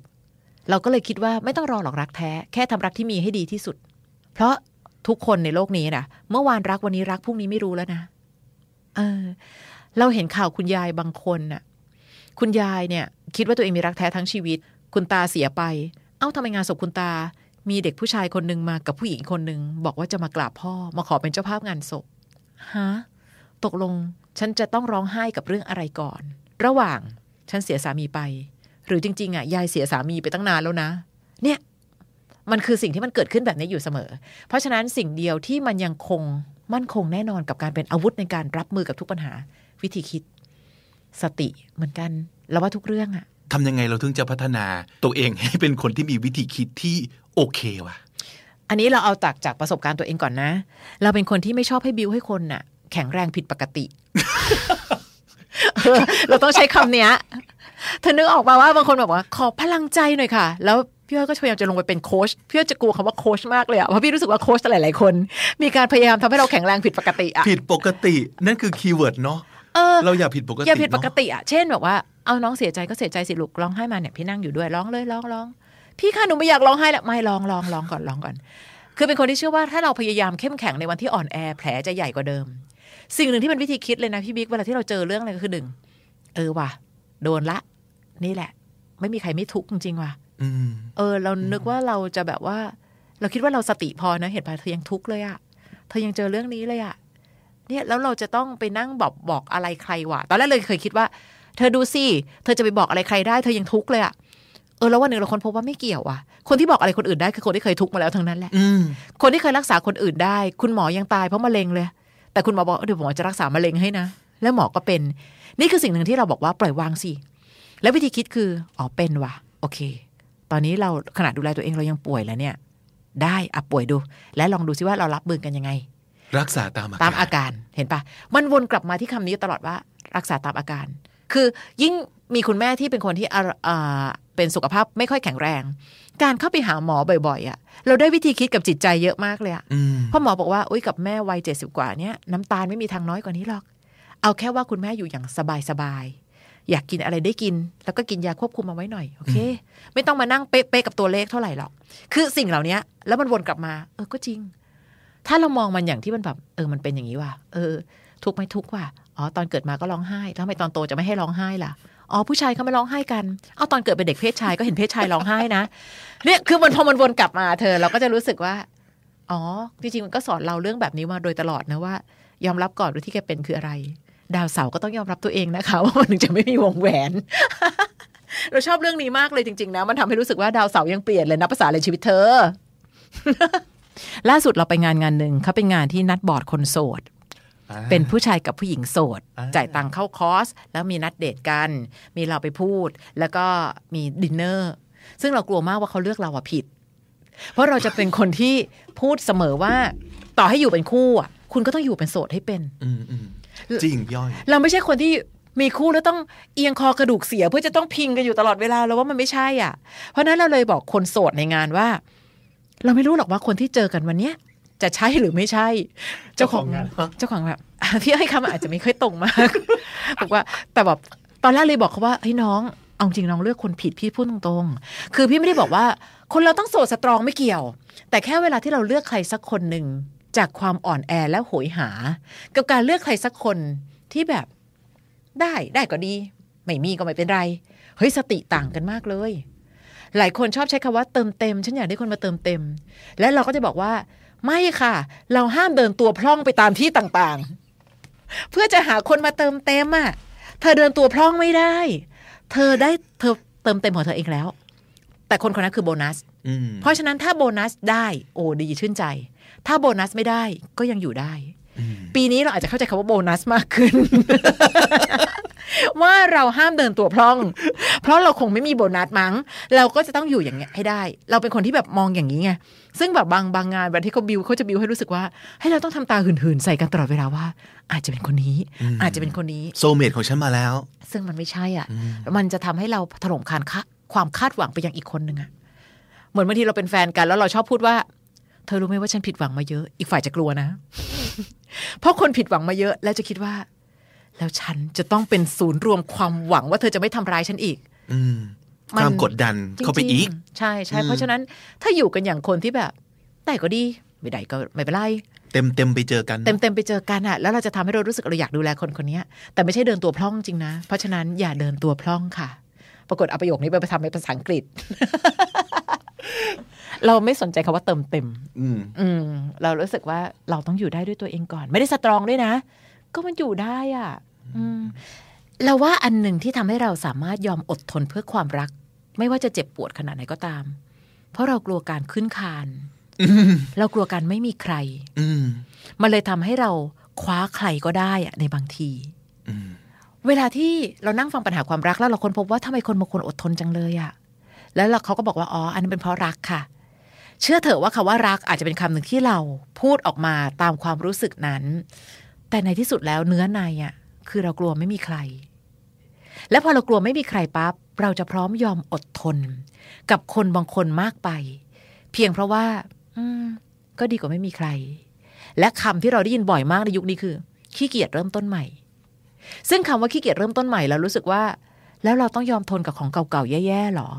เขาก็แย้งมาดีว่า แล้วพี่คิดว่าคนที่มาใหม่จะดีกว่าคนเก่าได้ยังไง ไม่มีใครรู้หรอก แต่อย่างน้อยได้ทำอะไรเพื่อตัวเองบ้าง เราเดินชนกำแพงแล้วเราเลือดสาดเต็มไปหมดแล้ว ขี้เกียจเริ่มต้นใหม่อะค่ะ ไม่แน่หรอกเราเบนออกจากกำแพงเดิม เราอาจจะเห็นกำแพงที่มันนุ่มกว่าก็ได้เพราะนี่เป็นกำแพงห้องอัดพอดีมีการบุนวมไว้แล้วอย่างเงี้ย ซึ่งลองดีเรารู้สึกว่าพระอาทิตย์ขึ้นแล้วตกทุกวันทำไมถึงกลัวกันกับการเริ่มต้นน่ะคำว่าไม่มีใครในวันนี้หลายคนกลัวมาก บางคนนะ ยอมคว้าใครก็ได้ เพื่อให้พ้นจากสถานะโสด อืม แล้ววันหนึ่งเราจะโกรธตัวเอง ที่เราทำไมยอมทนกับคนที่ไม่ใช่ได้นานขนาดเนี้ย เราถึงเคยบอกกับคนโสดหลาย ๆ คนน่ะโสดก็แค่หาวิธีแก้เหงานะ ดีกว่าต้องหาวิธีแก้เศร้าถ้าเขาไม่ใช่ แก้ยากมากอะ่ะเราพยายามจะปั้นเธอให้เป็นอย่างเงี้ย แต่คนเราปั้นไม่ได้ อย่าคิดจะเปลี่ยนกันน่ะมันก็ไม่ใช่อยู่ดี เพราะฉะนั้นอย่าเพิ่งกลัวการไม่มีใคร จนคิดว่าเป็นใครก็ได้ที่ยืนข้าง ๆ ฉัน ไม่ต้องมีความสุขมากก็ได้เพราะฉันปรับเปลี่ยนความต้องการของฉันได้ ไม่ได้หรอก อืม Word of the Year คำแรกที่ได้จากการฟังดีเจพี่อ้อยนะครับ อันนี้อาจจะทำให้งงว่าตกลง เอ๊ะนี่มันคือพอดแคสต์ภาษาอังกฤษหรือว่าพอดแคสต์การแพทย์นะครับ นั่นคือคำว่า รักษาตามอาการนะครับ ซึ่งด้วยความอยากรู้เองก็ไปค้นต่อว่า เอ๊ะไอ้คำนี้ภาษาอังกฤษมันเรียกว่าอะไรนะครับ ก็เลยได้มาหนึ่งคำยาวๆว่า supportive and symptomatic treatment supportive ในที่นี้ก็คือประคับประคองนะฮะ symptomatic ก็คือ symptom คืออาการนะครับ treatment คือการรักษาก็แปลว่า การรักษาแบบประคับประคองไปตามอาการนะครับ ผู้ป่วยมีอาการยังไง ก็รักษาอย่างนั้นนะครับ มีจุดประสงค์คือทำให้อาการผิดปกติแย่ๆต่างๆของผู้ป่วยเนี่ยบรรเทาลงนะครับ ก็คือเป็นไข้ก็ลดไข้ ปวดก็แก้ปวด คลื่นไส้อาเจียนก็กินยานะฮะเรียกว่าเป็นการรักษาอาการเพื่อเพิ่มคุณภาพชีวิตให้กับผู้ป่วย แต่ ไม่ใช่การรักษาที่สาเหตุนะครับ เพราะฉะนั้นจะไม่ใช่วิธีที่จะรักษาให้หายจากโรค แต่ช่วยบรรเทานะครับคำนี้ดีจริง ๆ นะ เคยได้ยินในบริบททางการแพทย์ต่าง ๆ แต่นึกไม่ถึงเลยว่ามันจะเอามาใช้ในเรื่องความรักความสัมพันธ์ได้ด้วยนะครับ และที่น่าทึ่งก็คือมันเหมือนกันมากเลยนะ โดยคอนเซปต์ โดยวิธีโดยจุดประสงค์นะครับ วิธีเนี่ยก็คือประคับประคองแล้วก็ treat ให้อาการแย่ ๆ ทุเลาลงนะครับ เพื่อเพิ่มคุณภาพชีวิตของเรา ใช่เลยนะฮะเพราะปัญหาหลายอย่างมันไม่มีวิธีแก้ไงครับต้นตอของปัญหามันไปแล้วนะฮะมันพังไปแล้ว มันไม่อยู่แล้ว ในหลาย ๆ เคส เราจึงควรไม่ไปวอลแวร์กับต้นตอแล้วนะฮะมาใส่ใจตรงนี้ดีกว่า ที่อยู่ข้างหน้าเนี่ยเป็นยังไงดูแลกันไปตามอาการที่เป็นนะครับ แล้วสักวันหนึ่งมันจะดีขึ้น แล้วมันก็จะหายไปเอง อีก 3คำของพี่อ้อยนะครับ ต่อเนื่องกันมาคือ สติ เลิกยึดติด แล้วก็รู้จักปล่อยวางนะครับ ในวันนี้อย่าเพิ่งเชื่อในสิ่งที่เราเคยเชื่อ ทั้งหมดทั้งมวลคือต้องรู้จักเปิดใจนะครับ อีกอันหนึงที่พี่อ้อยพูดไว้แล้วชอบมากคือ เลิกถามได้แล้วว่าทำไมทำไมทำไม แต่ให้ถามว่า แล้วไงต่อ อันนี้ก็ดีอย่าพยายามแข็งแรงผิดปกตินะครับ ถ้าเราพยายามเข้มแข็งในวันที่อ่อนแอ แผลจะใหญ่กว่าเดิมนะ ความนภาพรมาแล้วนะครับ ความนภาพรของจริงต้องมีคล้องจองนะครับ อันต่อไปนี้นี่สุดยอด เราห้ามเดินตัวพร่องไปตามที่ต่างๆ เพื่อพยายามหาคนมาเติมเต็มนะครับ เราต้องเป็นคนเต็มด้วยตัวของเราเองซะก่อน แล้วไปหาอีกคนหนึ่งที่เต็มเหมือนกันมาอยู่ด้วยกันนะครับ แต่ถ้ายังไม่เจอไม่เป็นไร พี่อ้อยบอกว่า อย่ากลัวจะไม่มีใครนะครับ โสดก็หาวิธีแก้เหงา ดีกว่าหาวิธีแก้เศร้า ถ้าเขาไม่ใช่ว้ายังไม่พอ อย่าอดทนเพื่อใคร จนใจร้ายกับตัวเองว้ายังมีอีกฮะ อย่าขี้เกียจเริ่มต้นใหม่ พระอาทิตย์ยังขึ้นและตกทุกวันทำไมจะกลัวกันกับการเริ่มต้นใหม่นะครับ ต่อเนื่องไปอีก คนทุกคนตอบปัญหาความรักได้หมด ถ้าไม่ใช่เรื่องของตัวเอง พี่อ้อยยืนยันว่า ปัญหาคนอื่นเราใช้หัว แต่ปัญหาตัวเราใช้ใจครับ อีกหนึ่งความคล้องจองแบบคมๆหรือว่าความคมๆแบบคล้องจองคล้องจองนะครับ ผิดถูกรู้หมด แต่อดไม่ได้ นี่ก็เป็นอีกหนึ่งวักทองที่แสนคลาสสิกของดีเจพี่อ้อยนะครับ มีอีกครับ เรื่องความรักไม่มีคำว่าโง่ มีแต่ยอมกับไม่ยอม และคนที่เขายอม เขาก็ไม่ได้โง่ เขาแค่ยอมนะครับ พี่อ้อยยืนยันว่า ไม่มีสูตรไหนที่ใช้ได้กับทุกความรัก และผลการดำเนินงานในอดีต ไม่ได้เป็นสิ่งยืนยันถึงผลการดำเนินงานในอนาคตนะครับอันนี้มันตกลงว่าเป็นคลับไฟเดย์หรือว่าเดอะมันนี่โคดนะครับเริ่มงงนะฮะแต่มันใช้กันได้อย่างน่าทึ่งเลยนะ ประโยคนี้นะครับไม่ว่าจะเป็นเรื่องการเงิน หรือเป็นเรื่องความรักนะครับพี่อ้อยยังบอกอีกว่า ปัญหาของความรักบางทีไม่ได้อยู่ที่ตัวปัญหาเลยครับ แต่อยู่ที่คนคนนั้นรับมือกับปัญหายังไง ประโยคนี้ก็ดีนะฮะเรียบง่ายแต่จริงมากๆ พี่อ้อยบอกว่า ฝันให้ไกลไปให้ถึงมันก็ดี แต่ฝันให้ใกล้แล้วไปให้ได้ก่อนไหมนะครับ และปิดท้ายพี่อ้อยบอกว่า ไม่ต้องรอหรอกรักแท้ แค่ทำรักที่มีให้ดีที่สุดก็ดีแล้ว มากมายเหลือเกินนะครับ เต็มไปด้วยความคมและคล้องจองรัวๆจริง ๆ แต่คำเด็ดของ EP นี้แบบเด็ดสุดเลยนะ ผมให้ 3 อันนะครับ 1. รักษาตามอาการนี่แหละนะครับ เอาภาษาอังกฤษไปให้สมกับเป็นรายการคำนี้ดีนิดนึงนะครับ supportive and symptomatic treatment อีกคำหนึ่งผมให้นี่ครับ เลิกถามว่าทำไม แต่ให้ถามว่า แล้วไงต่อ stop asking yourself why ask yourself now what what do I do now stop asking yourself why but ask yourself now what what do I do now อย่ามัวแต่คร่ำครวญร้องหาความยุติธรรมจากชีวิตมันไม่มีนะครับ เสียเวลาครับ คิดหาทางแก้กันดีกว่าว่า โอเค เรื่องมันเกิดขึ้นแล้ว จะไปยังไงต่อดีนะครับ และคำนี้ก็ด้วยฮะอันนี้พีคมาก ห้ามเดินตัวพร่องไปตามที่ต่างๆ แล้วหวังว่าจะมีใครมาคอยเติมเต็มนะครับ พอกันที you complete มีอะไรนั่นนะครับ มันต้องเป็น I'm complete you complete and together we're happy we should be able to be happy and content on our own separately but together นะครับเต็มเต็มมาเจอกันอย่างนี้เหอะนะเออรู้ว่ามันดูไม่ค่อยโรแมนติกเท่ากันว้าแหว่งมาเติมเต็มให้แก่กันนะครับ แต่ว่าแบบนี้มันยั่งยืนแล้วก็เฮลตี้กว่าเยอะนะครับ ผมขอแปลที่พี่อ้อยพูดมาเป็นประโยคนี้ก็แล้วกันนะครับ ผมชอบมากๆ two halves don't make a whole two holes make a whole halves ในที่นี้คือ h a l v e s นะครับ เป็นรูปพหูพจน์ของคำว่า half ที่แปลว่าครึ่งนะครับ และ whole ในที่นี้ไม่ใช่ whole rule นะครับ ไม่ใช่ h o l e แต่มันคือ w h o l e ที่แปลว่าทั้งหมดนะครับ เพราะฉะนั้นก็บอกว่า 2 ครึ่งไม่ได้รวมกันเป็น 1 อันเต็ม 2 อันเต็มต่างหากที่จะรวมกันเป็น 1 อันเต็ม ชอบเวอร์ ชอบมากนะครับ two halves don't make a whole two holes make a whole ทบทวนอีกครั้งหนึ่งเวอร์ชันภาษาอังกฤษผมขอเลือก 3 คำคมจากพี่อ้อยมาตามนี้นะครับ supportive and symptomatic treatment รักษาตามอาการ stop asking yourself why ask yourself now what what do I do now เลิกถามได้แล้วว่าทำไม แต่ให้ถามว่า แล้วไงต่อ และสุดท้ายครับ two halves don't make a whole two wholes make a whole อย่าพยายามตามหาอีกครึ่งหนึ่งที่หายไป แต่ให้หาคนเต็มๆอีกคนหนึ่งมาอยู่ด้วยกันดีกว่านะครับ และถ้าติดตามฟังคำนี้ดีพอดแคสต์มาตั้งแต่ episode แรก มาถึงวันนี้คุณจะได้สะสมศัพท์ไปแล้วทั้งหมดรวม 992 คำและสำนวนครับ และทั้งหมดนี้ก็คือคำนี้ดีพอดแคสต์ประจำวันนี้นะครับ episode ใหม่ของเราจะ publish ทุกวันจันทร์ถึงศุกร์ ที่ thestandard.co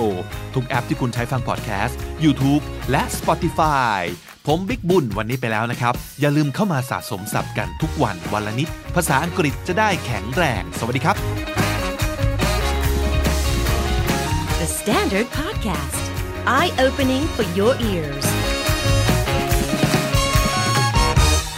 คุณผู้ฟังครับวันนี้เราจะมาคุยกันเรื่องของความรักกันนะครับแม้ว่าผมจะไม่ใช่พี่อ้อยพี่ชอตก็ตามนะ แต่จริงๆแล้วเราก็พูดเรื่องเลิฟๆกันเรื่อยๆเนาะเพราะว่ามันเป็นเรื่องที่เกี่ยวกับพวกเราทุกคนที่แหละนะครับคุณผู้ฟังยังจำคำว่ามันตราได้ใช่ไหมครับ อะไรก็ตามที่เราท่องเอาไว้เตือนใจในเรื่องต่างๆนะฮะก็คือมันตรา mantra M A N T R A นะครับวันนี้เราจะมาท่องคาถาให้กับชีวิตรักของชีวิตคู่ของเราทุกคนอยู่ทนนานกันนะครับแถมท่องเป็น English version ด้วยเพื่อฝึกภาษาอังกฤษนะครับ ลองเอาไปใช้กันดูสิว่า work ไหมนะฮะ ซึ่งเหล่านี้ก็รวบรวมจาก search จำนวนเยอะมากมายเหลือเกินมีเป็นแสนๆนะแต่ก็สารภาพครับว่าผมสอยมาเฉพาะที่ตัวเองชอบนะครับแล้วก็ที่เคยใช้ทดลองเองมาแล้ว ว่าเออมันได้ผลดีเป็นที่น่าพึงใจนะครับ มามาดูกันนะครับ couple mantras ของเราในวันนี้มีอะไรบ้าง ข้อหนึ่งเลยฮะ love is not just a feeling love is also an action อีกทีนะครับ love is not just a feeling it's also an action ปากบอกว่ารักแต่ไม่เคยแสดงออกใด ๆ เลยนะครับ มันก็จะดูอ้างว้างไปหน่อยเด้อ อย่าเอาแต่พูดเก่งบอกรักเก่งนะครับ แต่ว่าไม่เคยแสดงความรักอะไร ให้อีกฝ่ายรู้สึก แล้วก็ได้เห็นจริง ๆ เลยอย่างนี้ก็ไม่ไหวนะฮะ อันที่สองฮะเขาบอกว่า it's okay to fight การทะเลาะกันไม่ได้เป็นสัญลักษณ์แห่งการไม่รักกันนะ ทะเลาะกันบ้างเป็นเรื่องธรรมดานะครับ ทุกคู่ทะเลาะกันทั้งนั้น แต่ทะเลาะยังไง หรือว่าบ่อยแค่ไหนนั่นแหละที่สำคัญนะครับ มีคำกล่าวที่ไปเจอมาเขาบอกว่า remember that fighting is totally normal but not to the point that your normal is fighting การทะเลาะกันเป็นเรื่องปกตินะครับ แต่ถ้าเกิดทะเลาะกันทุกวัน ทะเลาะกันเป็น default เนี่ยไม่ปกติแล้ว อย่าให้วันไหนที่พูดกันดีๆขึ้นมาแล้วอุ้ยวันนี้แปลกจังเลย พูดกันดีๆก็เป็นด้วย แบบนี้ไม่น่าจะโอเคนะไม่น่าจะเฮลตี้เท่าไหร่นะครับ อันที่สามเขาบอกว่า never keep score ท่องไว้ฮะ never keep score คำว่า keep score ก็คือจดคะแนน จดแต้มนะครับ เธอกลับบ้านดึกโดยไม่โทรมาบอกล่วงหน้า 7 คืนแล้วนะ เธอลืมเอาขยะไปทิ้ง 6 ครั้งแล้วนะจำหมด จำเก่งมากนะครับจำอย่างเดียวไม่พอพร้อมที่จะขุดเอาสแตทเหล่านี้ขึ้นมาเล่นงานกันเสมอด้วย เรื่องดีๆถามว่าจำไหมจำไม่ได้เลยนะครับ หรือว่าจำได้รางๆ แต่พอมีอะไรไม่ดีขึ้นมาศูนย์คะแนนทันทีนะครับ เพราะว่าคะแนนความล้างจานไม่สะอาดมา 27 ครั้งมาหักล้างไปสมดนะครับ เพราะฉะนั้นท่องไว้ อย่าจดแต้มแบบนี้มันไม่ดีต่อสุขภาพของความรักความสัมพันธ์นะครับ never keep score อันต่อไปเป็นโค้ดเลยนะครับ มาจาก Will Rogers ครับ เขาบอกว่า never miss a good chance to shut up never miss a good chance to shut up ถ้ามีโอกาสหุบปากให้รีบหุบนะครับ หรือถ้าเกิดรู้ตัวขึ้นมาในจังหวะไหนสักจังหวะหนึ่งว่า เฮ้ยวันนี้เราพูดเยอะจังเว้ย คอแห้งแล้วนะครับ เอ๊ะแล้วทำไมไม่ได้ยินเสียงแฟนเราเลย กลับบ้านไปหรือยังเนี่ยนะครับ ลอง แงะหน้าขึ้นมาหันไปมองทางเขาบ้าง อาจจะพบว่าแฟนกำลังอ้าปากค้างอยู่ เพราะว่าหาจังหวะแทรกไม่ได้เลยนะครับ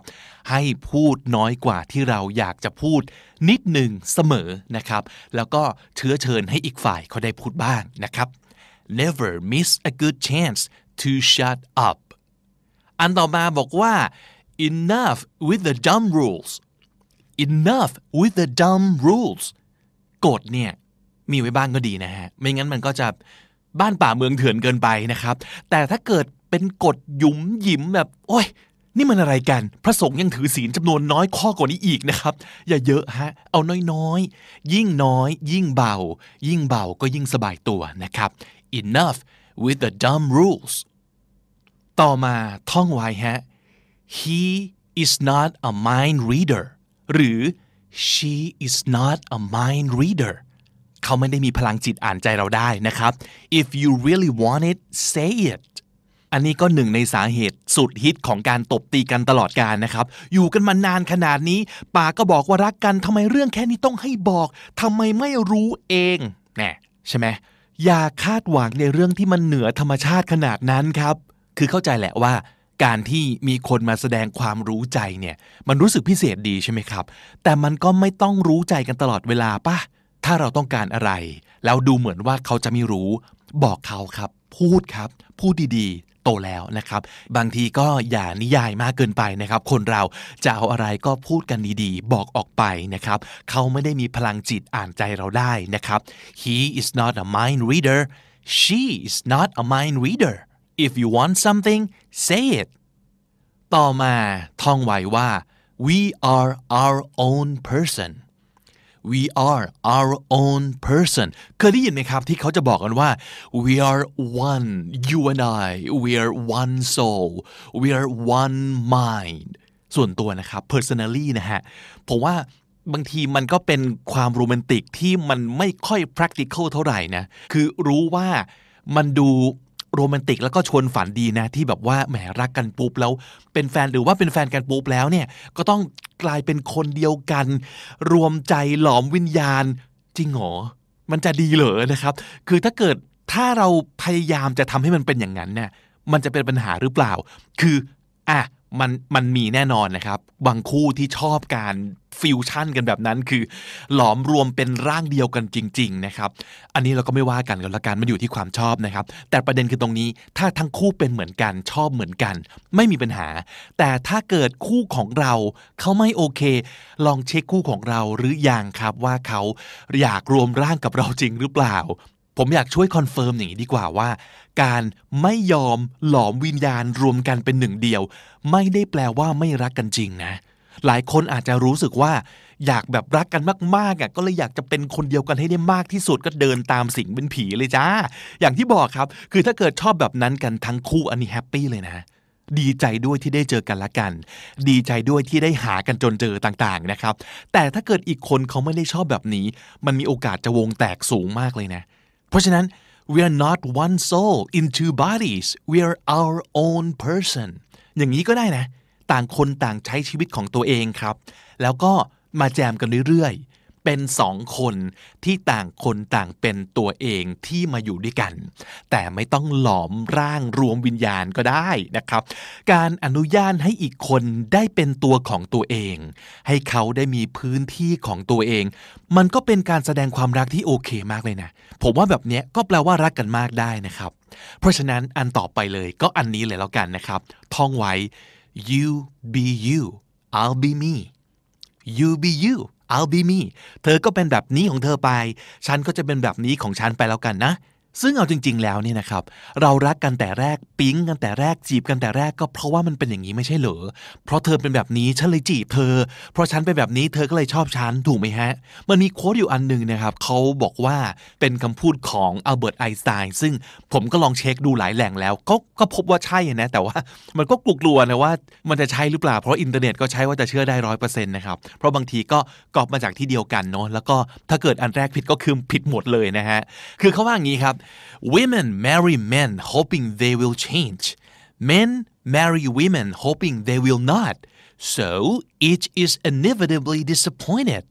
พอคนสองคนมาคบกันมาแต่งงานกัน ฝ่ายหญิงก็หวังว่าฝ่ายชายจะเปลี่ยน แต่ผู้ชายก็ไม่เปลี่ยนนะฮะสมมติเคยเจ้าชู้ยังไง มันก็เจ้าชู้เหมือนเดิม การแต่งงานการมีลูกไม่ช่วยให้เปลี่ยน ส่วนผู้ชายก็หวังว่าผู้หญิงจะไม่มีวันเปลี่ยนเลย เคยสวยเคยเซ็กซี่ยังไงก็ต้องเป็นอย่างนี้ตลอดไป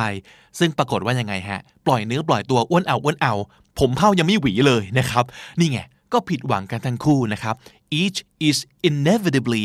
disappointed ก็คือเลี่ยงไม่ได้ที่จะต่างฝ่ายต่างผิดหวังทั้งคู่นะครับ ทั้งหมดทั้งปวงก็คือคำว่า expectation ความคาดหวังคำเดียวเลย คาดหวังอย่างงู้นอย่างนี้ คาดหวังกันเก่งมากนะครับ อันต่อไปอีกหนึ่งประโยคที่ต้องท่องไว้เป็นมันตรานะครับ ก็คือ I chose you ไม่ว่าจะเกิดอะไรขึ้นท่องเอาไว้ครับ I chose you I chose to be with this person นี่คือเราเลือกเอง นะฮะถ้าไม่แฮปปี้แล้ว อย่านั่งบ่นบ้า เพราะว่าเราเลือกของเราเองทำอะไรสักอย่างครับ นั่งคุยกันไหมว่าปัญหานี้จะแก้ยังไง จะได้ไม่ต้องมานั่งเสียสุขภาพจิตกันตลอดนะครับ หรือว่าถ้าเกิดเป็นไปได้ลดความคาดหวังลงหน่อยไหมนะครับ ไม่มีใครเป็นได้ดั่งใจใครร้อยเปอร์เซ็นต์เสมอไปนะครับร้อยเปอร์เซ็นต์ก็ว่ายากแล้วนี่ยังจะเอาเสมอไปอีกเหรอนะครับ โหดไปคำกล่าวนี้เหมาะเลยนะครับลอเรนซ์เจปีเตอร์บอกว่า keep your eyes wide open before marriage half shut afterwards keep your eyes wide open ก็คือเปิดตาให้กว้างเอาไว้ before marriage ก่อนจะแต่งงานกัน half shut ก็คือหรี่ลงครึ่งหนึ่ง afterwards หลังจากแต่งงานกันแล้วนะครับ ตอนรักกันใหม่ๆเป็นยังไงฮะ มองข้ามได้หมดนะครับ เราจะไม่เปิดตามองอะไรชัดๆ อยู่แล้ว เพราะว่ากำลังหลงเลิฟนะครับ ดีไปหมดทุกอย่าง แต่พอได้มาอยู่ด้วยกันจริง ๆ แล้วนี่คือยังไงครับ เห็นหมด ข้อเสียขนาด PM 2.5 ก็เห็น บางทีแค่1ไมครอนก็เห็น สามารถหยิบขึ้นมาด่าได้ตลอดเวลานะครับ ตอนรักกันใหม่ๆเนี่ยก็อย่าให้มันตาบอดตาพร่านัก มองดูดีๆ มองดูชัดๆ แล้วถ้าเกิดเลือกแล้ว ตัดสินใจเลือกคนนี้มาเป็นแฟนกันแล้ว มาแต่งงานกันแล้ว ก็รีตาลงครึ่งหนึ่งนะครับ หรือว่าปิดตาสักข้างหนึ่งบ้างก็ได้นะครับ อันต่อมานะฮะท่องเอาไว้ things change things change ทุกสิ่งทุกอย่างมันเปลี่ยนแปลงอยู่แล้วเป็นปกตินะฮะ ก็อย่างที่พูดไปก่อนหน้านี้แล้วครับ อย่าไปงองแงกับความเปลี่ยนแปลง เพราะมันเปลี่ยนอยู่แล้วแน่ๆนะฮะไม่ได้แปลว่าเปลี่ยนหรือไม่เปลี่ยนดีกว่ากันนะ เพราะบางคนเนี่ยก็จะสามารถคงคุณสมบัติหลักๆ ของเขาหรือว่าคุณสมบัติดีๆ ของเขาเอาไว้ได้แบบ นานมากจริง ซึ่งก็ดีเป็นความสามารถพิเศษนะครับ แต่ยังไงก็ต้องยอมรับครับว่า การเปลี่ยนแปลงเป็นเรื่องปกติ บางทีเราก็ต้องเรียนรู้ที่จะเติบโตไปพร้อมกับความเปลี่ยนแปลงของคนที่เรารักด้วยนะครับ อันนี้ก็ต้องท่องไว้เช่นกันฮะ it's okay to ask for help สำคัญนะ บางทีบางปัญหา เราแก้คนเดียวไม่ไหว เอาคนเดียวไม่อยู่จริง ๆ ต้องรีครูดนะครับต้องหาคนมาช่วย ซึ่งบางคนก็รีครูดเก่งมากอยู่แล้วนะครับคือเล่าเก่งขอความช่วยเหลือเก่งอยู่แล้ว ปัญหาชีวิตรักของตัวเองมีอะไรโลกรู้หมด เพื่อนฝูงญาติโยมรู้หมดนะครับแต่บางคนฮะก็อาจจะมีความรู้สึกว่า ไม่อยากโชว์อ่อนแอ ไม่อยากให้ใครรู้ว่าความรักเรามีปัญหาอยู่ ซึ่งมันไม่เป็นไรนะ การขอความช่วยเหลือ ไม่ได้แปลว่าเราอ่อนแอนะครับ แต่ผมว่ามันคือการแสดงว่า เราเรารักเขาจริงอะเราคอมมิตและเราตั้งใจ จะพยายามแก้ปัญหาอย่างนี้หรือเปล่านะครับ ลองเปลี่ยนมุมมองสมัย It's okay to ask for help และประโยคสุดท้ายครับ สั้นๆ แต่สำคัญที่สุดเลย be kind ใจดีต่อกันครับ be kind to each other ดูแลจิตใจของอีกฝ่ายหนึ่งด้วยคำพูด แล้วก็การกระทำดีๆ ที่น่ารักอะมันจะได้รู้สึกว่า โอ้ ไม่ว่าโลกจะใจร้ายกับเราแค่ไหนกลับมาอยู่กับแฟนเราแล้วคือมันรู้สึกดี มันชื่นใจนะฮะอย่างที่อาจจะเคยได้ยินนะครับ เขาบอกว่าก่อนพูดหรือว่าก่อนแสดงความคิดเห็นอะไรออกไปเนี่ยถามตัวเอง 3 อย่าง is it true is it necessary is it kind